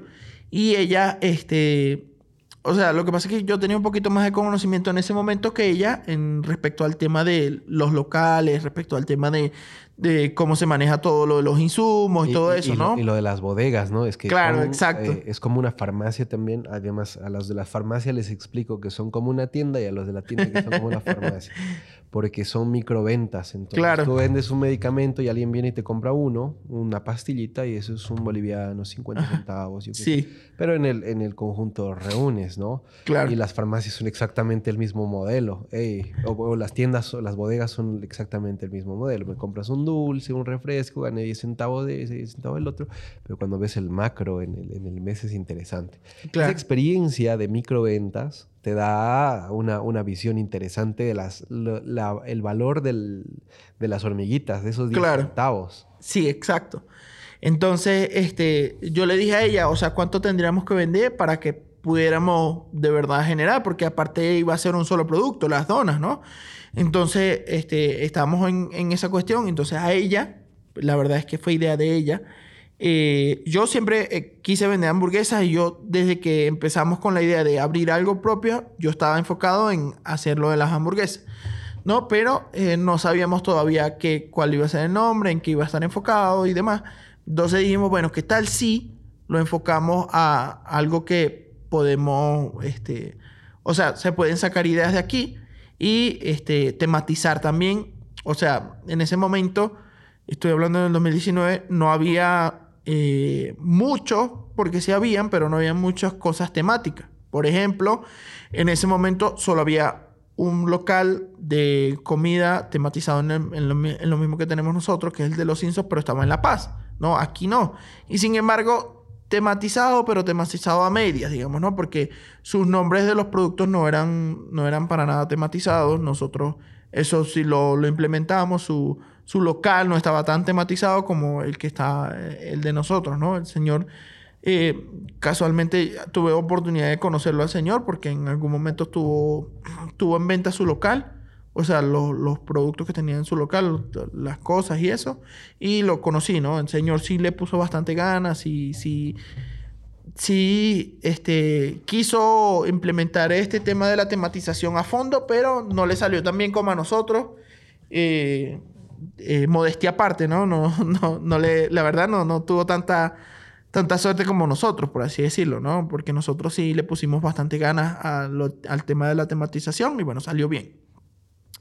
Pero entonces estábamos en, este, en esta concepción de, de que, que íbamos a, a vender, que, que íbamos a hacer. Entonces dijimos, bueno, entonces que sean hamburguesas con la tematización de los Simpsons. Y ahí cuando dijimos eso, bueno, empezamos a sacar los productos. La verdad, todos los productos son elaboración propia, son, este, o sea, ideas propias. No es que nosotros no nos ¿Quién es el copiamos. dueño de la receta de la hamburguesa? Exacto, exacto. No es que no le copiamos a alguien o algo así, no. O sea, todos los productos. Por ejemplo, la, en Venezuela, la gente acostumbra a comer eh, huevo con la hamburguesa. Y aquí, en los, en los restaurantes que tienen un poquito, digamos, un, en la cadena de restaurantes, o en los restaurantes donde un poquito se, se, eh, se mantiene el tema de, de los insumos y demás. O sea, un, un poquito de clase media, digamos, ¿no? Porque si, si tú vas a un, vas a un carrito de, de la esquina de tu casa, seguro te ofrecen huevo con tu hamburguesa. Pero en las hamburguesas normalmente no le ponen huevo, ¿no? Entonces, en Venezuela sí, ¿no? Entonces yo quería implementar eso aquí y mi esposa no le tenía fe, ¿no? Ella me dice, no, pero ¿cómo pues hamburguesa? Huevo en la hamburguesa y no sé qué. Entonces yo, tranquilo, o sea, al final es algo que, que está dentro de, de- del marco de lo que estamos haciendo, ¿no? Está dentro de, de este tema de los Simpsons y este va a quedar bien la receta con lo, con lo como yo lo voy a hacer. Entonces era como que, bueno, Ah, la hamburguesa... tú la receta. Claro, claro. O sea, al final yo fui el que hice la combinación, yo fui el que hice, yo, o sea, todo de cero, ¿no? El tema del, del, del pan, de lechuga, tomate, o sea, tampoco es tan ciencia poner pan, lechuga, tomate y carne, ¿no? Pero el tema de los condimentos en la, en la carne, el tema del queso en la, encima la de la cantidad carne. de sal de la carne. Sí, hermano. exacto, exacto. Este, tú que eres amante de la carne, pues eres crítico de eso, ¿no? Este, bueno, entonces eh, yo fui el que hice la receta. Yo dije, bueno, vamos a ponerle huevo y jamón y esta, esta, esta hamburguesa se, llamar, se va a llamar Buenos Días, ¿no? Porque huevo, jamón y tocino es lo que normalmente comen los estadounidenses en, en la mañana. Y uno americano. Exacto. Entonces, tiene todo lo del desayuno americano más una hamburguesa, ¿no? Eh, O sea, más la carne, digamos. Entonces, este, yo hice esa, esa combinación y quedó bien la combinación y de hecho es una de las hamburguesas que más sale en el local, ¿no? Aparte de la clásica que todo el mundo prueba o va y come porque es la más, la más barata, entre comillas. Este, eh, porque de barata no tiene nada en los insumos, o sea, está bien hecho. Ajá, por eso digo ajá. entre comillas. Este, el- la hamburguesa que más se vende aparte de esa es la, la Buenos Días, ¿no? Entonces fue algo que, que, que nos salió bien y que ella al principio, bueno, siendo sincero Era ahorita que ajá. estaba ahí como medio resistiva. de, no, no, aquí, ¿cómo? No, no. Yo tranquila, o sea, sí va a dar porque al final es dentro de lo que estamos haciendo y la gente por probar, pues va, va, va, o sea, aunque sea una vez va a comer y bueno, ya verán ellos si deciden o no que les gusta, pero la verdad es que sí, este, pegó bien la hamburguesa. Eh, bueno, entonces, todas, entonces, todo este tema, todas las recetas las, las hacíamos nosotros. Igual hay otro, otro dato curioso que esto casi nadie le cuento, pero no sé si has probado el sándwich Homero.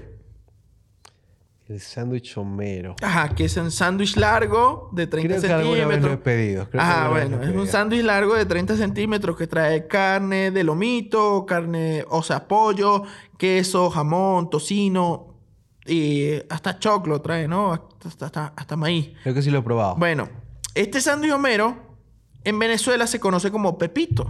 Pepito. Pepito. El pepito en Venezuela es ese sándwich largo que trae un montón de ingredientes, le ponen salsa y, queso rallado encima y es el sándwich. Y yo le dije, vamos a vender ese producto que yo lo sé hacer y que es Claro, bueno. porque o sea, es parte de la, de la cultura tuya. Claro, exacto, ¿no? Es como que na- cual venezolano que no sabe hacer arepa no es venezolano. Exacto. Pero eh, está el gran detalle, ¿no? El, el- sándwich que yo lo sé hacer, ¿me entiendes? Ajá. Es algo que habitualmente, seguramente en, en el, en el desayuno, en el media mañana, en la tarde, no sé, te haces o porque tienes hambre, ¿no? Y lo sabes hacer claro. y adquieres una habilidad con eso. Ajá. Bueno, entonces yo le dije a ella, vamos a vender este sándwich. Y ella estaba también medio escéptica. No, pero, o sea, ella tuvo la idea. me- yo le dije, vamos a vender el sándwich que venden en Venezuela que se llama Pepito. Y ella tuvo la idea. O sea, al principio estaba medio resistiva, ¿no? Que cómo vamos a vender eso, que a la gente no le va a gustar y no sé qué. Bueno, pero después dijo, ah, ya sé, ¿qué tal si o sea, la receta que tú tienes la convertimos y ponemos y hacemos el, el sándwich homero, ¿no? O sea, en vez de que, de que sea eh, solo eh, un pepito, como lo llaman en tu país, vamos a volverlo más a la temática que estamos haciendo y llamémosle sándwich homero. Entonces, es un sándwich grandísimo que la verdad yo no me lo termino uno. O sea, y eso que, así como me ven aquí gordito, yo como bastante, ¿no? Pero, pero yo uno entero no me termino porque es, es bastante, ¿no?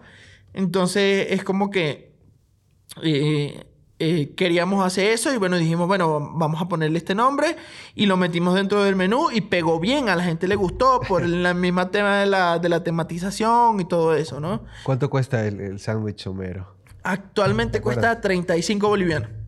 Es un, es un buen precio. Y Sí, es, claro. Es un, es un gran almuerzo, a- además, ¿no? Y si, como lo describes, es significativo para que la gente lo ubique ahí en, en- en redes sociales. a- Sí. Están Crusties. Sí, sí, ¿Verdad? sí, en sí. Entonces, eh, eh, eh, claro, el, el sándwich épico de Homero que no se come en no Sí, sé en cuántos tres y lo días, encuentra hecho bolsa y se lo sigue comiendo y se pone mal.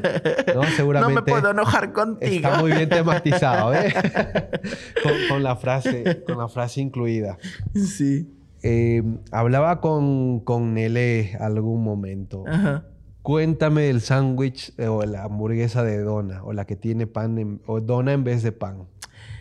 Sí. ¿A quién este, coño se lo... Perdón.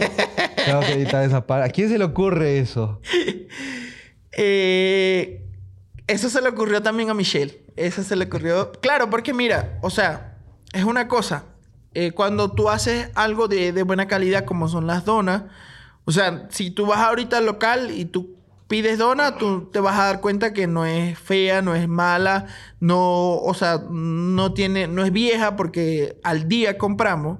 Entonces nosotros teníamos este producto dona y este no era, o sea, no causó tanto impacto como queríamos verlo, ¿no? Nosotros dijimos, vamos a vender 50, 60, 70 donas día y es la realidad es que la gente por más que le guste la dona tampoco te va a comer dos, tres donas en una sola sentada, ¿no? Ya comen su, su comen su hamburguesa, comen su cena y después en la dona, bueno, un postrecito y se comen la dona, ¿no? Entonces, y eso está condicionado que primero se coma la hamburguesa y bueno, la dona este eh, es como, como algo agregado, ¿no?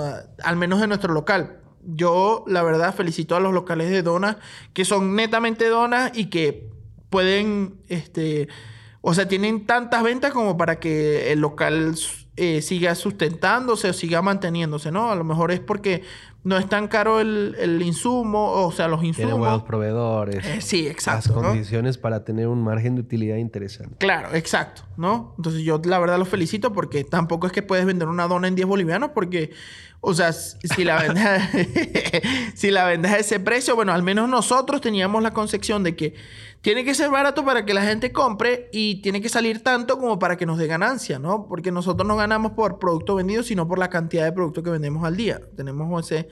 O sea, es de tan buena calidad que no tenemos tanto margen de ganancia, pero este... Eh, como vendemos bastantes al día, bueno, tenemos un- una rentabilidad buena, digamos, ¿no? Sin embargo, eso está condicionado también a la temporada, a la cantidad de trabajadores que haya, porque eh, tienes que tener bastantes trabajadores como para que eh, sea, tengas alta rotación, este, tengas alta rotación en los, en los insumos, en los productos. Y este, pero si tienes mucho, tienes demasiados trabajadores, bueno, entonces no te va a quedar ganancia a ti. Entonces es un poquito complicado el tema. de- Equilibrar. De, sí, exacto. ¿No? Este, bueno, volviendo al tema de la dona, teníamos este insumo que la verdad es que pasa un día y se, y o sea, no, no se, no es tan comestible si, como si la compraras ese mismo día. Entonces, no, estábamos teniendo pérdidas. Eh, botábamos nosotros, la verdad, nunca, nunca hemos tenido problema con eso. Nosotros tenemos que dar productos de buena calidad. Si no, bueno, ni modo, se, se desecha. No vamos a, a- a arriesgar al cliente solo por, porque le da algo, algo mal, ¿no? Entonces, este, estábamos teniendo pérdida con este tema y dijimos, bueno, ¿qué tal si eh, hacemos una hacemos una hamburguesa con dona? ¿No? Eh, abrimos la dona por la mitad, Oh, donut. Oh my God. abrimos la dona por la mitad y le ponemos una carne de hamburguesa y de hecho, eh, como no es lo mismo que comerse con un pan, ¿no? Entonces nosotros dijimos, bueno, le vamos a tener que poner, no le vamos a poner ninguna clase de verdura. No, la, la, la hamburguesa de dona no lleva verdura, simplemente lleva salsa, lleva doble porción de queso y doble porción de tocino. Oh. Entonces, le, eh, la abríamos, nosotros en ese momento la abríamos por la mitad la dona, poníamos salsa, queso, tocino, carne, queso, tocino y la parte de arriba de la dona, ¿no? Y esa era nuestra, nuestra hamburguesa de dona. Aparte que o sea, primero te llama la atención porque la verdad no es un pan normal, es una dona como tal que está cortada por la mitad y, y le ponemos una hamburguesa, ¿no? Eso hay que, que, tenerlo en cuenta también, no es como que agarramos un pan y le abrimos un hueco al medio, no, no, no, no, es una dona una de dona. verdad, sí. Lo que pasa es que igual jugamos un poquito con eso porque cuando tú glaseas la dona, nosotros usamos igual productos de, de, buena calidad en el tema de las donas, ¿no? Es chocolate eh, sin nada de... O sea, es simplemente chocolate que pusimos a baño de María, lo pasamos por ahí la dona y listo. O sea, tú, ma tú masticas la dona y se siente el chocolate duro cuando una vez que se enfría, ¿no? Chocolate. Sí, exacto. Entonces, este, lo, nosotros jugamos un poquito con ese tema y no glaseamos la dona porque si no sería eh, o sea, sería mucho contraste de sabor el dulce con el salado y no, no sabría tan bien, ¿no? Si fuera agridulce, bueno, ya sería otra cosa porque es una salsa. Pero eh, a nosotros no nos convenía eso de que fuera demasiado dulce el chocolate y, y salada la carne. Pero si tiene algo de dulce arriba, ¿no? Sí tiene. Claro, sí. O sea, es un glaseado, pero un glaseado mínimo. Igual la dona es dulce ya como tal. Ajá. ¿No? O sea, la, la dona no es salado, no es un pan normal que tú, que tú te comes y ya, ¿no? Y, y, ahí la pregunta, a ver, decíamos, ¿cuál es la más vendida? Lo decías tú. Y la segunda más vendida. ¿Y qué tal con esta? ¿Cómo les con La dona pues, no fue bien, o sea, por eso redujimos el, el margen de, de, pérdida, de las donas. De las donas, ¿no? Entonces, incluso algunas, algunos momentos cuando pedíamos demasiada dona, nosotros poníamos promociones. promociones. Exacto. Nosotros poníamos promociones y decíamos, bueno, preferimos poner promociones que a la gente le va a agradar y que no vamos a ganar tanto dinero, pero tampoco vamos a perder con estas, con estas donas. Eso es lo que, lo que siempre hemos hecho. Al, menos al principio cuando no teníamos tanta rotación. Ahorita, gracias a Dios, ya no, nos está yendo mejor, no tenemos pérdidas con las donas, eh, porque, o sea, manejamos un stock más, más limitado, ¿no? O sea, si tú, a lo mejor tú vas un, un sábado a las 10 de la noche, a, perdón, un domingo a las 10 de la noche a preguntar por una, por una hamburguesa de dona y te van a decir, no, no tenemos, se nos terminaron las donas. Y es entendible porque este, nosotros pedimos las donas eh, los sábados para que, o sea, duran dos días al final, ¿no? Entonces nosotros pedimos sábado, domingo, y ya lunes ya no nos sirven esas donas. Lo mismo puede pasar si, por ejemplo, vas un, un lunes en la mañana y dices, no, quiero una hamburguesa de dona. Te van a decir, no, ya se nos terminó porque las donas que pedimos el sábado, a lo mejor no han llegado todavía las que pedimos para el lunes. Entonces las donas que pedimos el sábado ya, ya están, eh, ya, ya se desecharon, digamos. Ya no, no, no es que te van a vender esas donas el lunes en la mañana. ¿No? Entonces no, no fue bien porque eso, redujimos el margen de, pérdida, eh, pusimos promociones con, los clientes también, ¿no? Y este, a la gente le, agradó la combinación. Increíblemente, que eso es lo, que, lo que más me sorprende a mí, que la gente le, le agradó la combinación de, de bueno, le, le, gustó la combinación de... ¿Pero está en el top de ventas? No. ¿O ha estado, sigue, ya no está? Es así. Eh, siendo sincero, la clásica, top 1. La Buenos Días, top 2. La Taparteria, que es otra icónica de, de, los Simpsons. Ajá. Ojo. top 3. Y luego está la de Dona, la de la Tropical, que es con piña o con durazno. Eh, Pero tú me estás diciendo que la, la, de dona sale más que la que viene con piña. Sí. Pero bueno, ya está, está en el top 5 y con eso. Sí, bueno, de todas formas. Con eso no tengo que pelear con nadie porque le decía, ¿y cómo comen esto? Porque la he pedido, ¿eh? eh ¿Por qué no la pruebas? Me dijo alguien. Y, oh, y la pedí. y la comí y no me gustó. no me gustó, pero claro. Eh, eh, pero es porque tú eres amante de, la, de las carnes, o sea, eres bien selectivo con el tema del dulce en los salados. Una vez publiqué unas hamburguesas de una marca bien conocida de Santa Cruz y dice que hamburguesa de picaña. ¿Te acuerdas? ¿No te acuerdas? Creo que sí, creo que sí. Y, eh, Joaquín, esas no son picaña, me dice, ¿no? Y claro, porque es un conocedor también de los insumos y de la carne. Ajá. Y, seguro, ¿no? Que 100% picaña no será. Y que tampoco tengo forma de, hey, voy a ver si esto es picaña porque no la veo en corte finalmente, ¿no? Te cuento que finalmente no voy a decir aprendí, pero eh, entre los variados experimentos que, tengo en, la cocina, por si acaso no soy chef, eh, así empíricamente, eh, sí logré hacer unas, unas grandiosas hamburguesas y te las voy a invitar algún, algún ah, día que estemos ahí en la, parrilla o en la cocina.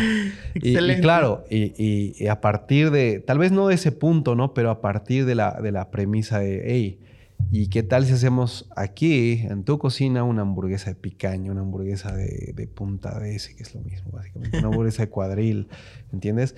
Y son esas, esas cositas. Eh, con, la carne, ¿cómo vas? O sea, eh, nos has recontra reiterado que los insumos son de excelente calidad. La carne es el insumo principal de, de tu negocio. Sí. Eh, con la carne como base es, una, es una de las líneas, pero también cómo se animaron y cómo decidieron abrir locales, eh, dónde abrieron primero. Tienen, a ver qué se me viene a la memoria, un local en la Perú. Mm, sí, eh, exacto. Que se movió de lugar. Claro, o sea, cuando nosotros empezamos, como te dije, cuando nosotros empezamos, nosotros vivíamos en, un, en la Tadeo Enque, vivíamos en la Tadeo Enque y Villa Oropesa, si algún si algún comensal, si algún comensal de, de Crostis eh, nos está escuchando y se acuerda cuando teníamos ahí en la Tadeo Enki Villa Oropesa, ¿no? Ah, era en, la, en la Tadeo Enki, ¿verdad? El primer local. Sí, exacto. Entonces teníamos ahí el, el primer local y este nosotros nos animamos a abrir, bueno, como te digo, ya, ya teníamos, o sea, ya queríamos abrir algo propio, esto es lo que te venía comentando, ¿no? De que ya queríamos abrir algo propio y dijimos, bueno, ¿qué tal si este, abrimos un local de hamburguesas basado en Los Simpsons, tematizado de Los Simpsons? Y este, pasó algo interesante también, es que en ese momento, eh, bueno, el, para empezar, el lugar donde vivíamos, dijeron que lo iban a, a derrumbar, ¿no? O sea, nosotros nos íbamos a quedar sin casa no, para empezar. Sin local. No, sin casa, porque nosotros vivíamos ahí. Ah, no, eso para empezar. Eso fue en el 2000, este, en el 2019, ¿no? En el, como en eh, agosto, septiembre, octubre, no, septiembre. en septiembre del 2019. Entonces nosotros dijimos, bueno, a ver, esta casa la van a derrumbar. Sí. ¿Cuándo? En marzo. Ya, perfecto. Eso fue en septiembre. Hay que seguir el timeline porque pasó algo bien interesante y que creo que nos creo que nos, nos impulsó bastante también. Bueno, en septiembre de 2019, nosotros, yo le pregunté a mi esposa, ¿esta casa la van a derrumbar? Sí, ya. El local de ahí al frente era un local, en ese momento era un local de, de pintura. El local de ahí al frente, ¿qué van a hacer? No, ese local lo van a cerrar. Ya, perfecto.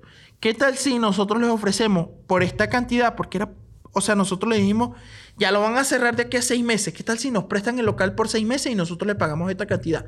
Era como la mitad de lo que pagaba el inquilino que estaba ahí actualmente, pero el inquilino se salió porque obviamente si iban a derrumbar la casa, el inquilino tenía que buscar dónde irse, ¿no? Entonces el inquilino se salió y nosotros estábamos ahí como al ojo al charque, como dicen aquí, nosotros estábamos pendientes y nosotros le dijimos, ofrécele esto a ver qué quieren. Al final, al final al final son familia, ¿no? O sea, es tu familia, ¿no? Entonces, ofrecerle esto a ver si quieren. Y aceptaron en ese momento. Entonces, yo vine, hice eh, remodelaciones en el local, lo pintamos, lo acomodamos y demás. Bueno, dijeron, ya, este, este es el local, le vamos a dar por tanto dinero y este, entren, entren aquí, nosotros entramos.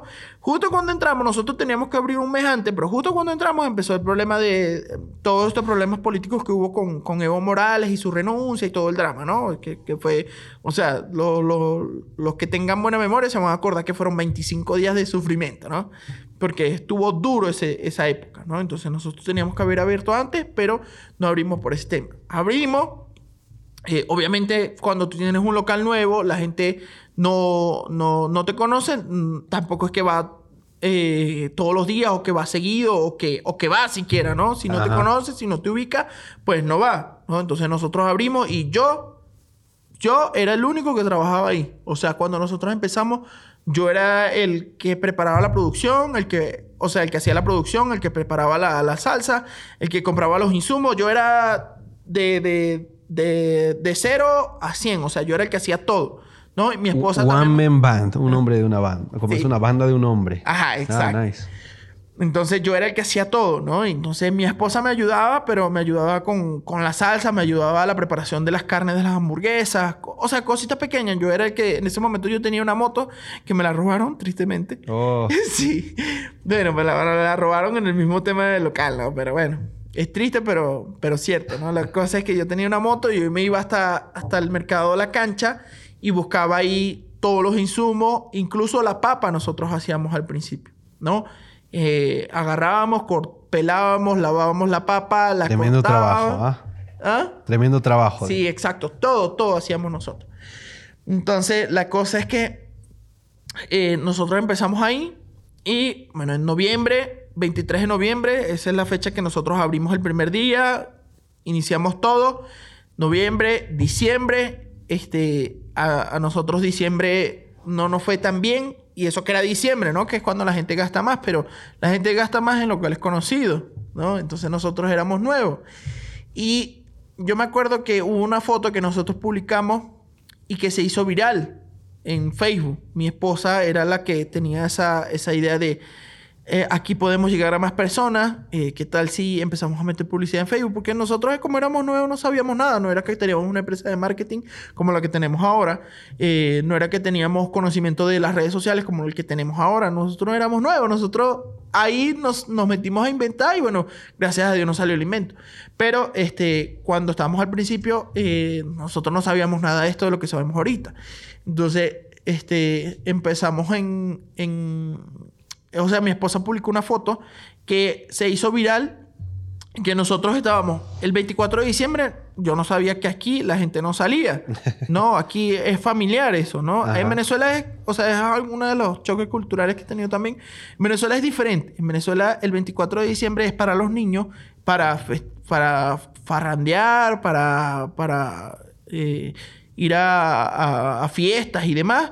Y el 31 es para la familia. O sea, tú recibes el año con tu familia, ¿no? Al menos en mi familia era así, ¿no? Es un poquito... Al revés, sí, básicamente. Sí.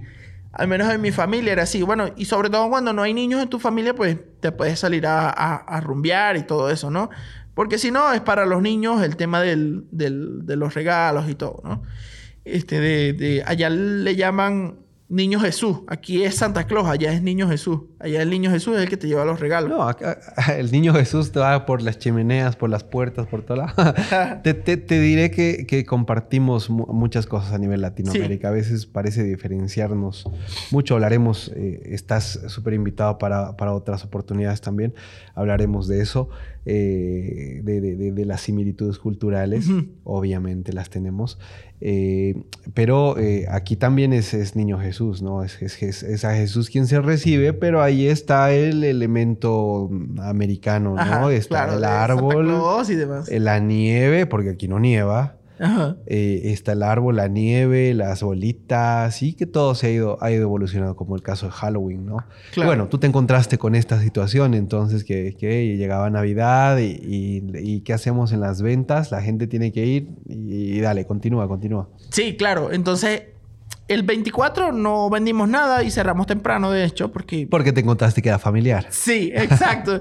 yo le pregunté a mi esposa y me dijo, no, pero es que yo creo que no vamos a vender nada. Y de hecho, vendimos un par de hamburguesas y de ahí en más nada. O sea, yo creo que... O sea, nosotros vendíamos las hamburguesas en ese momento en... Ay, que no sé si, si decirle el precio, pero como ha ido evolucionando todo lo del local y todo eso ha mejorado, pues... En ese momento la vendíamos en 18 bolivianos las hamburguesas. ¿No? Ahorita cuestan 22. No, no nos apaleen en los comentarios. Pero en ese momento la vendíamos en 18 bolivianos y vendimos 90 eh, pesos, digamos, unas 5 hamburguesas. Vendimos 100 bolivianos. ¿Por qué? Porque eran las hamburguesas más la, más la gaseosa. Vendimos 100 bolivianos. Ya. En un 24 de diciembre vender 100 bolivianos, pues... Es nada, digamos, ¿no? Actualmente, si yo vendo 100 bolivianos, me voy a la quiebra, ¿no? Porque tengo un montón de trabajadores y demás.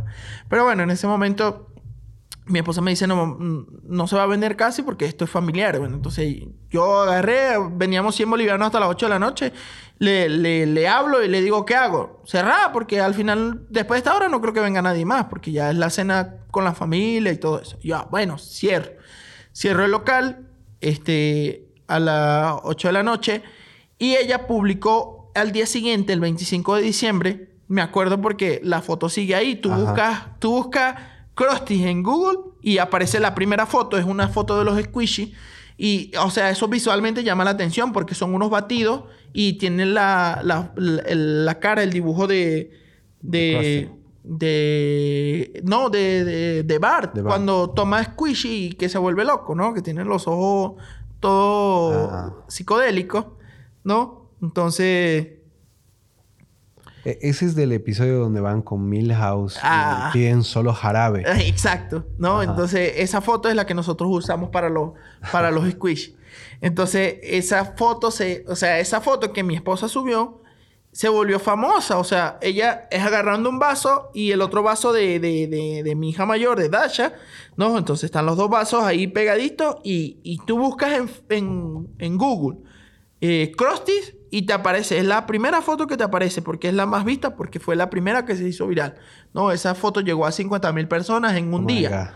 ¿No? Entonces era una locura. Y el local se llenó también. O sea, fue una locura total. Se llenó el local y, y se acabaron los insumos temprano porque nosotros no esperamos esas ventas. Entonces al día siguiente agarramos y compramos más cosas porque, o sea, ese día cerramos a la... O sea, nosotros normalmente cerrábamos a las 10 y media de la noche. Ya, ya estaban con las cosas tematizadas, con el ambiente. No, no, no. No, en ese momento no. Cuando, eso fue cuando empezamos. Pero ¿qué tú tenías entonces en, en el ambiente como tal? O sea, eh, de adornos, de cosas de los Simpsons. Eh, eh, tenía un par de cuadros. eh, tenía, bueno, la temática, o sea, las hamburguesas ya, ya estaban Ya tematizadas, ¿no? O sea, tenían sus nombres, todo, todo eso. Eh, tenía un par de cuadros, teníamos una pizarra donde podías dibujar, donde podías pintar y demás. Y este, ¿qué más teníamos en ese momento? Teníamos eh, nada más. O sea, es que eran, eran unas mesas sencillas como esta, digamos que eran una mesa pegada como esta, pero más bajita, contra una pared y en la pared había un cuadro. Y eran seis mesas nada más y cuatro sillas, ¿no? Por mesa. ¿No? Entonces en el local en total entraban 24 personas. Entonces, este, era como que era la, la mesa pegada, cuatro sillas y un cuadrito en la pared de cada mesa y, y listo, ¿no? Era, había un cuadro grande, otro más pequeño en cada mesa y, y ya. Eso era todo lo que teníamos tematizado, porque, bueno, eso fue para lo que nos alcanzó el presupuesto, digamos. Ajá, ajá. Entonces, este, eso fue el 25 de diciembre cuando, o sea, quiero, quiero terminar con este punto antes de que, de que me interrumpa. Te veo ahí tratando, haciéndome señas, tratando de hablar, No, no, pero no, bueno, tranquilo, Quiero, quiero terminar porque es bien interesante lo que pasó. El 25 de diciembre vendimos bien. Desde ahí empezaron a repuntar las ventas hasta el primero de enero, que casi nadie trabajaba, nosotros nos surtíamos. Yo sabía que ese día era feriado y nosotros nos surtimos para trabajar el primero de enero también, ¿no? Entonces, y nos fue bien también el primero de enero. Y bueno, se mantenía las ventas, era como que eh, se volvía algo famoso, poníamos alguna promoción y la gente venía, entonces se mantenían las ventas hasta, o sea, estuvimos diciembre. Bueno, en diciembre empezaron a repuntar. Eh, enero, normalito, y vendíamos 100, 200 bolivianos al día, digamos, ¿no? Entonces, febrero, igual, normal. Y aquí es donde viene lo interesante. En el 18 de marzo del 2020 empezó la pandemia en Bolivia. No sé si se acordaban de ese punto, pero el 18 de marzo del Toda 2020 la razón. salió Janine Áñez y dijo, eh, todo el mundo para su casa porque va a haber cuarentena. Y nosotros, ¿qué? ¿Qué? ¿Estaba yendo bien? ¿Qué? Acabamos de, de empezar, el despegue. Sí, sí, y ahí fue cuando se cortó todo. Y nosotros estuvimos tres meses sin trabajar. Porque no dejaban, la gente no dejaba, lo, lo- el gobierno no dejaba, no podías abrir, no había nada. Todo el mundo estaba cerrado, todo el mundo tenía problemas. Entonces, cuando empezaron, cuando abrieron los, los delivery, a nosotros nos habían ofrecido mucho tiempo antes de que entráramos en pedidos ya la aplicación de, de delivery Ajá. Mención no pagada por si acaso.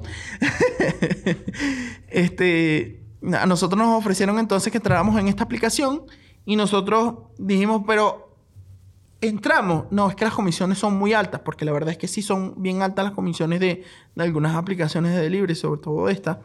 Entonces, mm, bueno, no quisimos entrar todavía. Entonces, este, dijimos, bueno, ¿qué tal, ¿qué tal si todavía no? Porque es muy alta la comisión, entonces van a ganar más plata que nosotros al final, yo creo. Entonces no entramos, pero cuando hubo lo de la pandemia, ellos, eran, ellos tenían permisos para circular. Los delivery tenían permiso para circular. No sé con quién habrán hablado, no sé con quién, con quién habrán transado, pero tenían permisos para circular. ¿No? Entonces, nosotros nos aprovechamos de esto y dijimos, bueno, ellos tienen permiso, nosotros tenemos que tener, este, tenemos que vender por la aplicación para que este, podamos vender bien. Entonces, nosotros no teníamos local. No, o sea, tú ibas al local y a veces te, eh, la gente iba decepcionada porque esperaba muchísimo más de lo que era un local de los Simpsons. Y nosotros no teníamos liquidez suficiente como para, para hacer eso. Entonces, esto nos benefició porque ¿qué hicimos nosotros? Bueno, eh, o sea, ambientar un local, ambientar un espacio es muchísimo más caro que ambientar o comprar un packaging para tu producto. Entonces, nosotros lo que nos hicimos, lo que hicimos fue aprovechar la experiencia exacto, al packaging. exacto. Entonces, nos aprovechamos de, de, que teníamos este, o sea, de que estábamos vendiendo solo por delivery en ese momento y agarramos y dijimos, bueno, mi esposa, ella es la que tiene un poquito más de visión, ¿no? Ella es como la que tiene visión y yo soy el que ejecutó las ideas. Entonces, mi esposa tuvo un poquito más de visión y dijo, ¿qué tal si ponemos el packaging? Y la verdad, no era tan barato porque casi nadie, primero, casi nadie te hace el... el, Por pocas unidades. Exacto. Primero. Y segundo, este, no, eh, no había mucho, no había mucho, o sea, no había mucha gente que lo hiciera, digamos, ¿no? Y que fuera responsable aparte. Entonces nosotros agarramos y hicimos con, con un señor, agarramos y, y, hablamos con él, le dijimos ya, bueno, eh, él o sea, conseguimos, porque buscamos bastante, buscamos antes de conseguir, conseguimos uno y él nos, no este, nos vendía las bolsas. Pero el señor era de Quillacoyo y a veces estaba trancado allá y nos, y nos fallaba. Entonces nosotros no queríamos que se dejara de vivir esa experiencia de recibir en el empaque lindo de, de, de hamburguesa, digamos, ¿no? Que de hecho ese empaque ha ido evolucionando desde que abrimos hasta ahorita, porque antes ni siquiera dábamos en empaque, dábamos en plastoformo ya, pero ahorita este, damos en, en un empaque eh, bonito, todo eso, ¿no? Entonces, ella tuvo un poquito más de visión y era, como te digo, era mejor eh, ambientar el packaging que ambientar el local. De hecho, nosotros como no estábamos con local, eh, agarramos y movimos, o sea, nosotros teníamos la cocina al frente al principio, ¿no? Entonces agarramos y pusimos una cosa ahí, cerramos y dijimos, bueno, aquí va a ser la cocina y al fondo, o sea, al fondo va a ser la cocina y, o sea, mejoramos la cocina, por así decirlo, ¿no? Pusimos la cocina más grande, compramos otra parrilla para poder abastecer más la demanda, porque nos empezó a ir bien, porque en la aplicación, como, como este, esta app se quedaba con mucho porcentaje de la, de la del producto, o sea, te cobra porcentaje sobre el producto que vende. Entonces, esta se quedaba con porcentaje del producto. Entonces, venía la, venía la gente y subía el precio de su hamburguesa. Nosotros en principio no sabíamos eso y bueno, en principio también este, nuestra hamburguesa costaba menos. Entonces, ¿qué hicimos nosotros? Bueno, pusimos la hamburguesa a un precio eh, eh, un poquito más elevado que en el local, porque al final la idea siempre ha sido vender por el local más que por la aplicación, por más que sea sencillo pedir y todo eso. a nosotros como empresarios no nos conviene que, se venda tanto por la aplicación, sin embargo entendíamos que en ese momento era el boom y que nos teníamos que aprovechar de eso.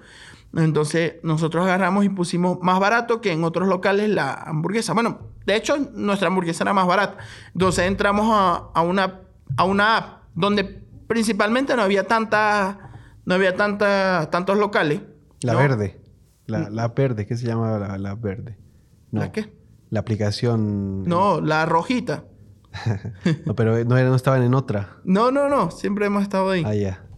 bueno, entonces entramos a la, a la app donde principalmente no habían tantos locales, porque en ese momento, ponte, eran unos 500 locales, ahorita hay más de 2000. Ajá. ¿No? Entonces, no, principalmente no habían tantos locales y la demanda era alta porque ellos eran los únicos que tenían permiso para vender, ¿no? Entonces nosotros entramos ahí y empezamos a posicionarnos rápidamente porque nosotros siempre hemos preguntado, ¿no? O sea, venía el, asesor de ventas y yo le preguntaba, ¿quiénes son los que más venden? Eh, bueno, los principales son Burger King, Eh, había otro local de carne que se llama Las Moras. Y tercero están ustedes. Y nosotros, ¿qué? ¿Nosotros? Sí, bueno, entonces teníamos que, o sea, nos dimos cuenta que teníamos que sí o sí mejorar el tema del packaging, ¿no? Porque era, era importante. Entonces, nosotros nos aprovechamos de que no, o sea, nosotros en el local teníamos cerrado, no recibíamos clientes. Primero porque no teníamos local, ¿no? Eso para empezar, nuestro local no era tan, tan lindo como tú ves en la serie o como, o como está actualmente. Ajá. No. Entonces, no teníamos local. Entonces, nosotros decidimos no recibir gente. O sea, tú ibas, podías pedir el delivery, pero no podías sentarte a comer ahí porque no teníamos ninguna mesa. Eso principal. Y segundo, este, bueno, este, porque queríamos aprovecharnos del tema del packaging del, de la app y todo Y de los envíos. Exacto. Ajá. Entonces, eso fue lo que hicimos, eso fue lo que nos impulsó de nuevo. Porque en realidad, eh, Krusty estuvo a punto de cerrar apenas empezó la pandemia. Seguro. Eh, Como nosotros- muchos, como muchos Sí. negocios y, Bueno, y los que no se podían reinventar. Exacto. Bueno, entonces nosotros, bueno, pues nosotros nos reinventamos, nosotros pusimos alta publicidad por Facebook, porque en realidad en ese momento casi nadie hacía publicidad, o sea, sí Ajá. hacían, pero no tanto, eh, no tanto como es actualmente, ¿no? Que es la... la- Y tuvieron la suerte de encontrar un equipo de profesionales en marketing y en diseño buenos, me parece. O por lo menos tengo la, actualmente sí. la impresión, ¿no? Sí, sí, actualmente sí. Pero eh, nosotros contratamos el marketing, en- eso fue en el 2020, en el 2021 contratamos nosotros el marketing. Si no me equivoco, sí, en el 2021. Entonces, este, bueno, estuvimos más de un año sin, sin, sin marketing, digamos. ¿No? Pero lo hacían ustedes. Sí, claro. O sea, sin marketing, sin una empresa Sin que una manejara empresa, el marketing, Ajá. netamente marketing. Pero eh, mi esposa eh, se puso a, a investigar. Como dije, yo, yo soy la parte operativa y es la parte, eh, digamos, de las promociones y todo esto, ¿no? Entonces ella se puso a investigar, se puso a, a ver cómo, cómo hacía el tema de la... eh, de las publicidades, de diseño y todo eso. Ajá. Y bueno, y, y encontró una forma y que no era tan, tan, tan caro, porque siempre sale caro, pero no era tan caro y era, este, digamos, como lo que ella quería hacer, ¿no? Entonces ella hacía las imágenes. De hecho, eh, hay cosas curiosas porque eh, cuando nosotros empezamos, pues, eh, a nosotros empezaron a, a imitarnos en otros estados. Incluso fue tanto así, o sea, tanto del- de lo a, que... a imitarlos. Ajá, a imitarnos, a copiarse, ¿no? Eh, al final, o sea, la gente dice, no, pero es que los Simpsons, que no sé qué. Pues, claro, está bien, es los Simpsons, pero todo lo que nosotros hemos hecho en el local fue invento propio. Todo lo que nosotros hemos hecho en el local fue nosotros, no, a nosotros no, nosotros no, no fuimos y nos copiamos de alguien, ¿no? Todos nosotros lo, lo, lo pensábamos, todos nosotros lo hicimos. Entonces, a lo que voy es que fue tanto así el, plagio que nosotros poníamos una imagen, poníamos esta hamburguesa más esta bebida igual a este precio. Entonces, la competencia desleal, porque es súper desleal, agarraba la misma imagen que mi esposa había editado, porque ella era la que la editaba. Yo veía cuando ya pasaba horas y horas editando para que se viera bien. Agarraba la misma imagen, le ponía el precio de su hamburguesa, le ponía el precio de su bebida y le ponía menos precio del que nosotros vendíamos. Pero eso era en otro estado. Por ejemplo, eso pasó con, con alguien que tiene en Oruro un local, ¿no? Entonces, agarró nuestra imagen, o sea, netamente se copiaron de nosotros porque agarraban incluso nuestras imágenes que nosotros poníamos en Facebook, que al final Facebook te deja descargar, no es como que te dice, hoy no, no puedes descargar, como algunas páginas de Google, no, entonces Facebook te dejaba descargar, ellos agarraban, agarraban nuestras imágenes, ponían sus precios y la volvían a subir en la página. Cero creatividad de la gente. Exactamente. Por Dios. No, o sea, y, y- y ni- y ni pensar en, en, eh, qué nombre le pongo a mi hamburguesa. Quiero tener un local también inspirado en los Simpsons. ¿Qué te parece? Y, hacía una broma con, con- con una chica a la que quiero mucho todavía, pero no está aquí. Eh, hacía una broma cada vez que veo los nombres de locales o nombres de productos. ¿no? Ujú. ¿Cómo hará la gente para pensar? Eh, ¿Qué se va a llamar mi empresa de, de- de- de- hamburguesas? Ah, mira, tú hay una hamburguesería famosísima que se llama McDonald's, publicidad eh, no pagada, mención no pagada. Eh, y, y qué le- te parece si le ponemos McDonald's? y le cambiamos la D por la R y exactamente la misma M. Nadie se va a dar cuenta, va a pegar. ¿Entiendes? y mucho más aún cuando te copias el nombre del local, eh, la misma idea de, estar tematizado de lo mismo y cuando le copias el nombre de los productos. Eso es lo peor. Imagínate que Burger King eh, sacaba los mismos productos que McDonald's y que le ponía cuarto de libra con queso a la hamburguesa principal. Claro. Pero no, lo hizo, ojo, ¿no? Así que invitación a toda la gente que contrate a alguien, si no tienen las ideas, que contrate a alguien que se los piense y que haga todo el branding. Porque si te falta a ti creatividad, seguro que hay alguien a, que, a quien tú puedes contratar que te haga ese trabajo. Qué complicado. Oruro y otras ciudades decías que, les copiaron. A día de hoy ustedes tienen más locales todavía, ¿no? Y, para ir poniendo un poquito un puntos suspensivos a esto y para que podamos tener otra, otra oportunidad en que nos, podamos sentar a charlar aún más de todas las cosas que hemos dejado ahí eh, abiertas. Eh, se animan a abrir en el Upper Mall, se, animan a abrir la Tomás Frías. Eh, sí eh, también eh, Cilindrada by Krusty's, lo de las pizzas, cómo se anima lo de las pizzas también. Y, claro, Mouse, Mouse que ha sido eh, un hit, voy a decir. ¿Tú entiendes por qué es pelotero? Le estaba molestando con esto hace rato, a ver si, si están las cámaras. Este también es de un, de un equipo por ahí de Nueva York.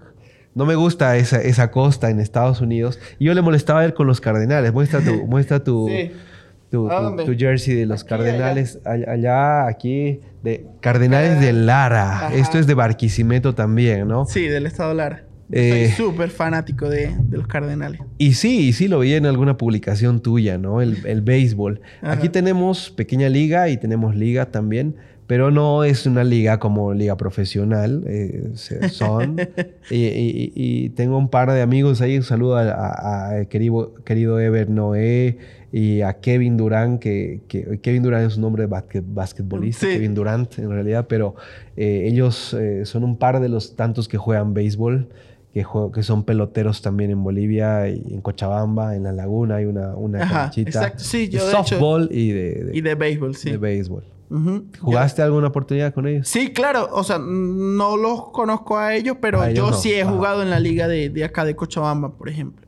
¿No? Es una liga pequeña, ¿no? Tiene cuatro equipos y, un solo estadio. Yo creo que eso es lo que dificulta la evolución del deporte, del deporte aquí en Cochabamba, ¿no? Porque tienen un solo estadio. En Venezuela, por ejemplo, en mi barrio había un estadio. En mi barrio. O sea, es como que yo vivía a dos cuadras del estadio, ¿no? y tú salías del barrio porque eran varias urbanizaciones eh, juntas.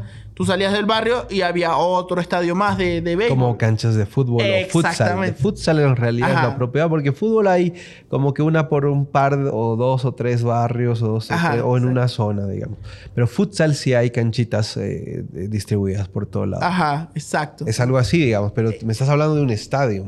Eh, de, sí, estadio o donde cancha. Puedas jugar bien el, béisbol. Donde, donde tiene su... No una cancha y la... No es, un, no es un campo donde tú fuiste y te metiste a jugar, sino era un, un... O sea, un estadio, me refiero a una cancha donde tiene su...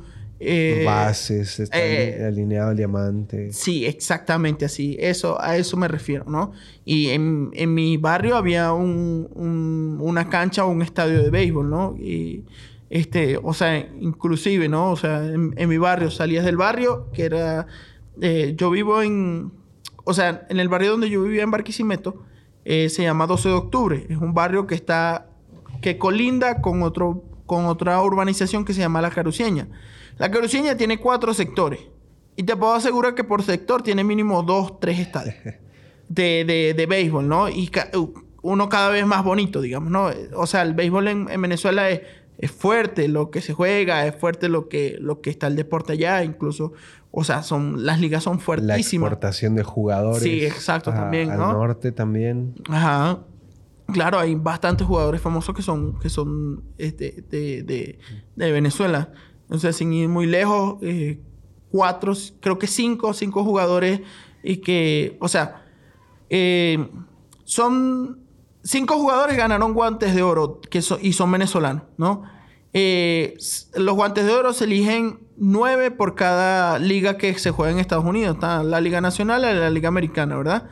Entonces, en la Liga Nacional este, hubo, hubieron tres y en la Liga Americana hubieron dos. O sea, eligen nueve o sea, en total 18, ¿no? 18 jugadores eh, eligen guantes de oro. ¿No? Y de esos 18, 5 eran venezolanos. Entonces es fuerte lo que, lo que influyó el tema de la cultura estadounidense en Venezuela y de lo que ahora exportan eh, jugadores venezolanos a Estados Unidos para que, para que jueguen en las grandes ligas, ¿no? En la MLB.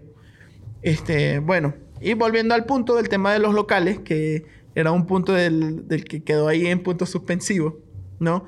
Este, bueno, eh, básicamente nosotros nos dimos cuenta que no que no podíamos crecer solo, ¿no? Porque primero no somos millonarios, pero si hacíamos crecer la marca, eh, íbamos a tener más, o sea, más gente nos iba a ver, íbamos a tener más, más fuerza también en el tema de que tanta gente iba a ir a, iba a preferir nuestros locales a otros locales, ¿no?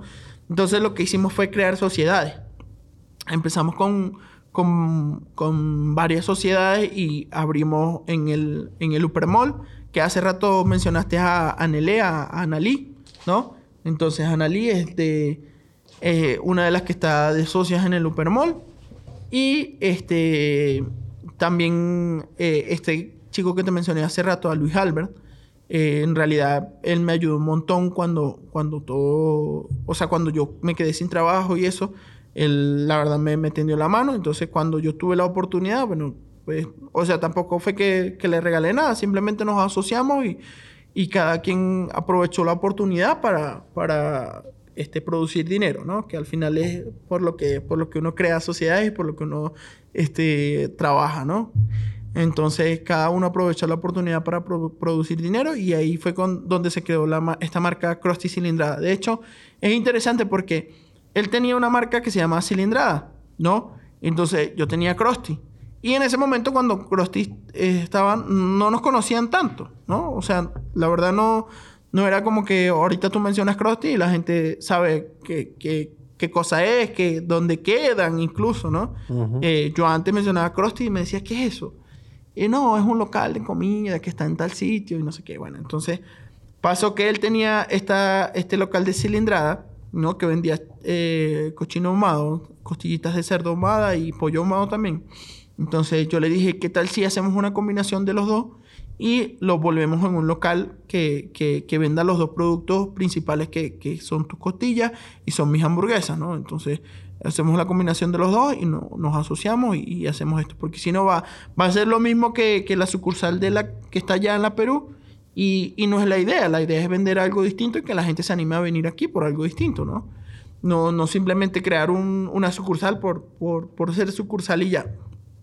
Este, y bueno, nos metimos en ese problema porque en realidad es, un problema abrir una sucursal y, hacer todo lo que se hace para, abrir, ¿no? Entonces nos metimos en ese problema. Eh, o sea, es una forma de decir que, empezamos a, trabajar en la sucursal.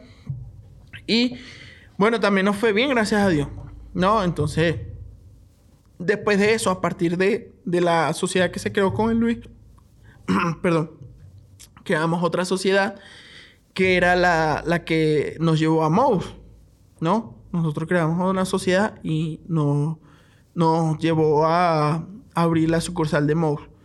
Eh, pasa algo interesante aquí, es que nosotros no teníamos conocimiento del tema de, de uh, lo que se refiere a, a tragos, ¿no? Entonces, en ese... Porque, mouse es un concepto diferente. Hay Krusty's, pero es un concepto diferente a solo venta de comida. Sí, exacto. Es un bar también. Porque es el bar de Moe, literalmente es el bar de Moe. Incluso tiene la llamarada Moe, sí, ¿no? Exacto, ¿no? Que, que, no sé cómo sale eso, pero, pero seguro que la gente se ha ambientado y yo veo normalmente lleno el, local, ¿no? Los locales en realidad, ¿no? Y veo mucha gente alrededor mío que está ahí compartiendo, hey, Krusties. O cuando yo comparto, hey, Krusties. y dice, hey, no, ¿cuándo me llevas? Y no sé qué, ¿cuándo vamos? Es una locura, es una locura. Y describían muy bien también esto ustedes, ¿no? La fiebre de los Simpsons, la fiebre de, todo lo que han hecho ustedes y las felicitaciones al caso y que esto se, se, siga multiplicando y que la gente deje de copiar. Por favor, contraten, pásales el número después del equipo de marketing. Ahí en Facebook usted, usted pone... Eh, marketing para empresas. Marketing para empresas y, y salen X cantidad de, empresas. Todos se dedican a eso. Sí. que les hagan la, la, marca y que les hagan todo, por Dios. branding. Y, es, y es, es tan difícil y, y que de los Simpson han tenido un nuevo hijito, ¿no? Han tenido un, un, nuevo emprendimiento, el cartoon, ¿no? Sí, claro, claro. Eh, y, claro, ambientado en los 90, porque si se dan cuenta, esto no es eh, clase de filosofía tampoco, pero eh, nos hemos anclado en los 90, ¿no? Mucho de la música se está repitiendo en las películas del 80, 90, en las películas y toda la cosa. Y es, es, es básicamente mi y también tu generación, ¿no? De todos los, los dibujos las caricaturas que, teníamos y que las recogen en, esta nueva experiencia para la gente, ¿no? Sí, exacto. Este es eh, un local nuevo que se llama Cartoon Box, ¿no? O sea, es una marca aparte, igual vendemos hamburguesas, pero es otro sabor, ¿no? Eh, a veces no nos gusta que nos relacionen porque van a decir, ay, son los mismos de Krusty, pero no, en realidad no. O es lo mismo, digamos. Sí, exacto. Es lo mismo de, de, de, Krusty, no. Son los mismos dueños, pero no es el mismo sabor. O sea, por eso mismo es que lo, lo, lo hicimos como para darle a entender a algunas personas que no es necesario copiarse para, para crear una marca de éxito, ¿no? Nosotros creamos esta marca de cero también, ¿no? Nos ambientamos en, algunas cosas, de algunos, de algunos dibujos animados y demás, pero es una marca que creamos de cero también, ¿no? Y este es una... ¿Esta está en el Upper también? Sí, actualmente habíamos empezado en la Agustín Virreira, pero... Eh, o sea, ahí vivíamos en un principio, ¿no? Y ahorita hemos mudado al Upper Mall, porque este, hay más afluencia de gente y todo esto, ¿no? O sea, se dio la oportunidad y pudimos mudar la marca ya. Eh, estamos en, en, la plaza de comidas del Mall como tal. Eh, Cartoon Box Burgers, nos pueden buscar. Este, bueno, la cosa es que es una experiencia nueva porque tú vas a comer cartoon y para empezar las hamburguesas de Krusty son a la parrilla, ¿no? Y las hamburguesas de cartoon no. A la plancha. Y, sí, son a la plancha. Y tienen otro sabor. ¿Por qué? Porque eso es lo que buscábamos, tener un sabor diferente de, de, lo que es Krusty. Al final, eh, es eh, el tema de la carne y el tema de los condimentos que se le pone a la carne, ¿no? Entonces, eh, tú vas a ir a probar a, Cartoon y te vas a dar cuenta que no es el mismo sabor de Krusty.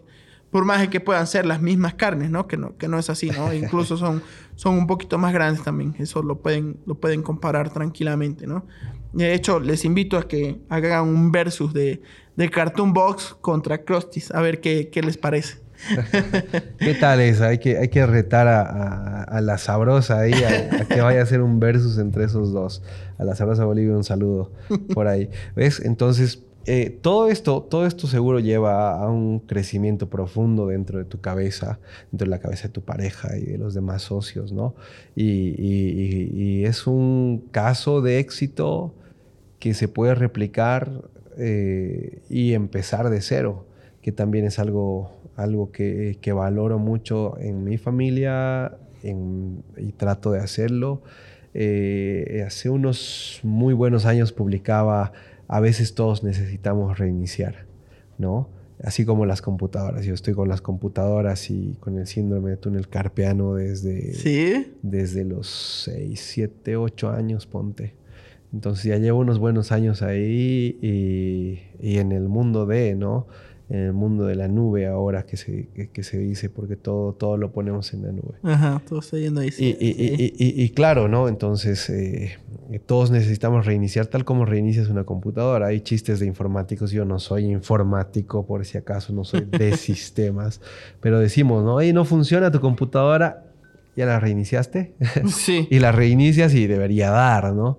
Y, en la vida recojo normalmente lo mismo, ¿no? A veces todos necesitamos reiniciar y necesitamos recoger experiencias y las experiencias malas también son parte de aprender y son parte de la vida, ¿no? Entonces, fallar, quebrar, es parte de la vida. ¿eh? No, te, no te puedo decir no te deprimas porque te deprimes. ¿No? No puedo controlar esa es parte. Como es, es, parte de la vida, ¿no? Igual como te enojas, igual como sientes amor. That's it. That's Todos un montón de sentimientos que, que, de eso es que vivimos. Precisamente, precisamente. Y en, y en, ese todos necesitamos reiniciar. A veces puede ser difícil recuperarse de algo, de un estado de un estadio, le digo yo, bajo, ¿no? Y, volver a retomar.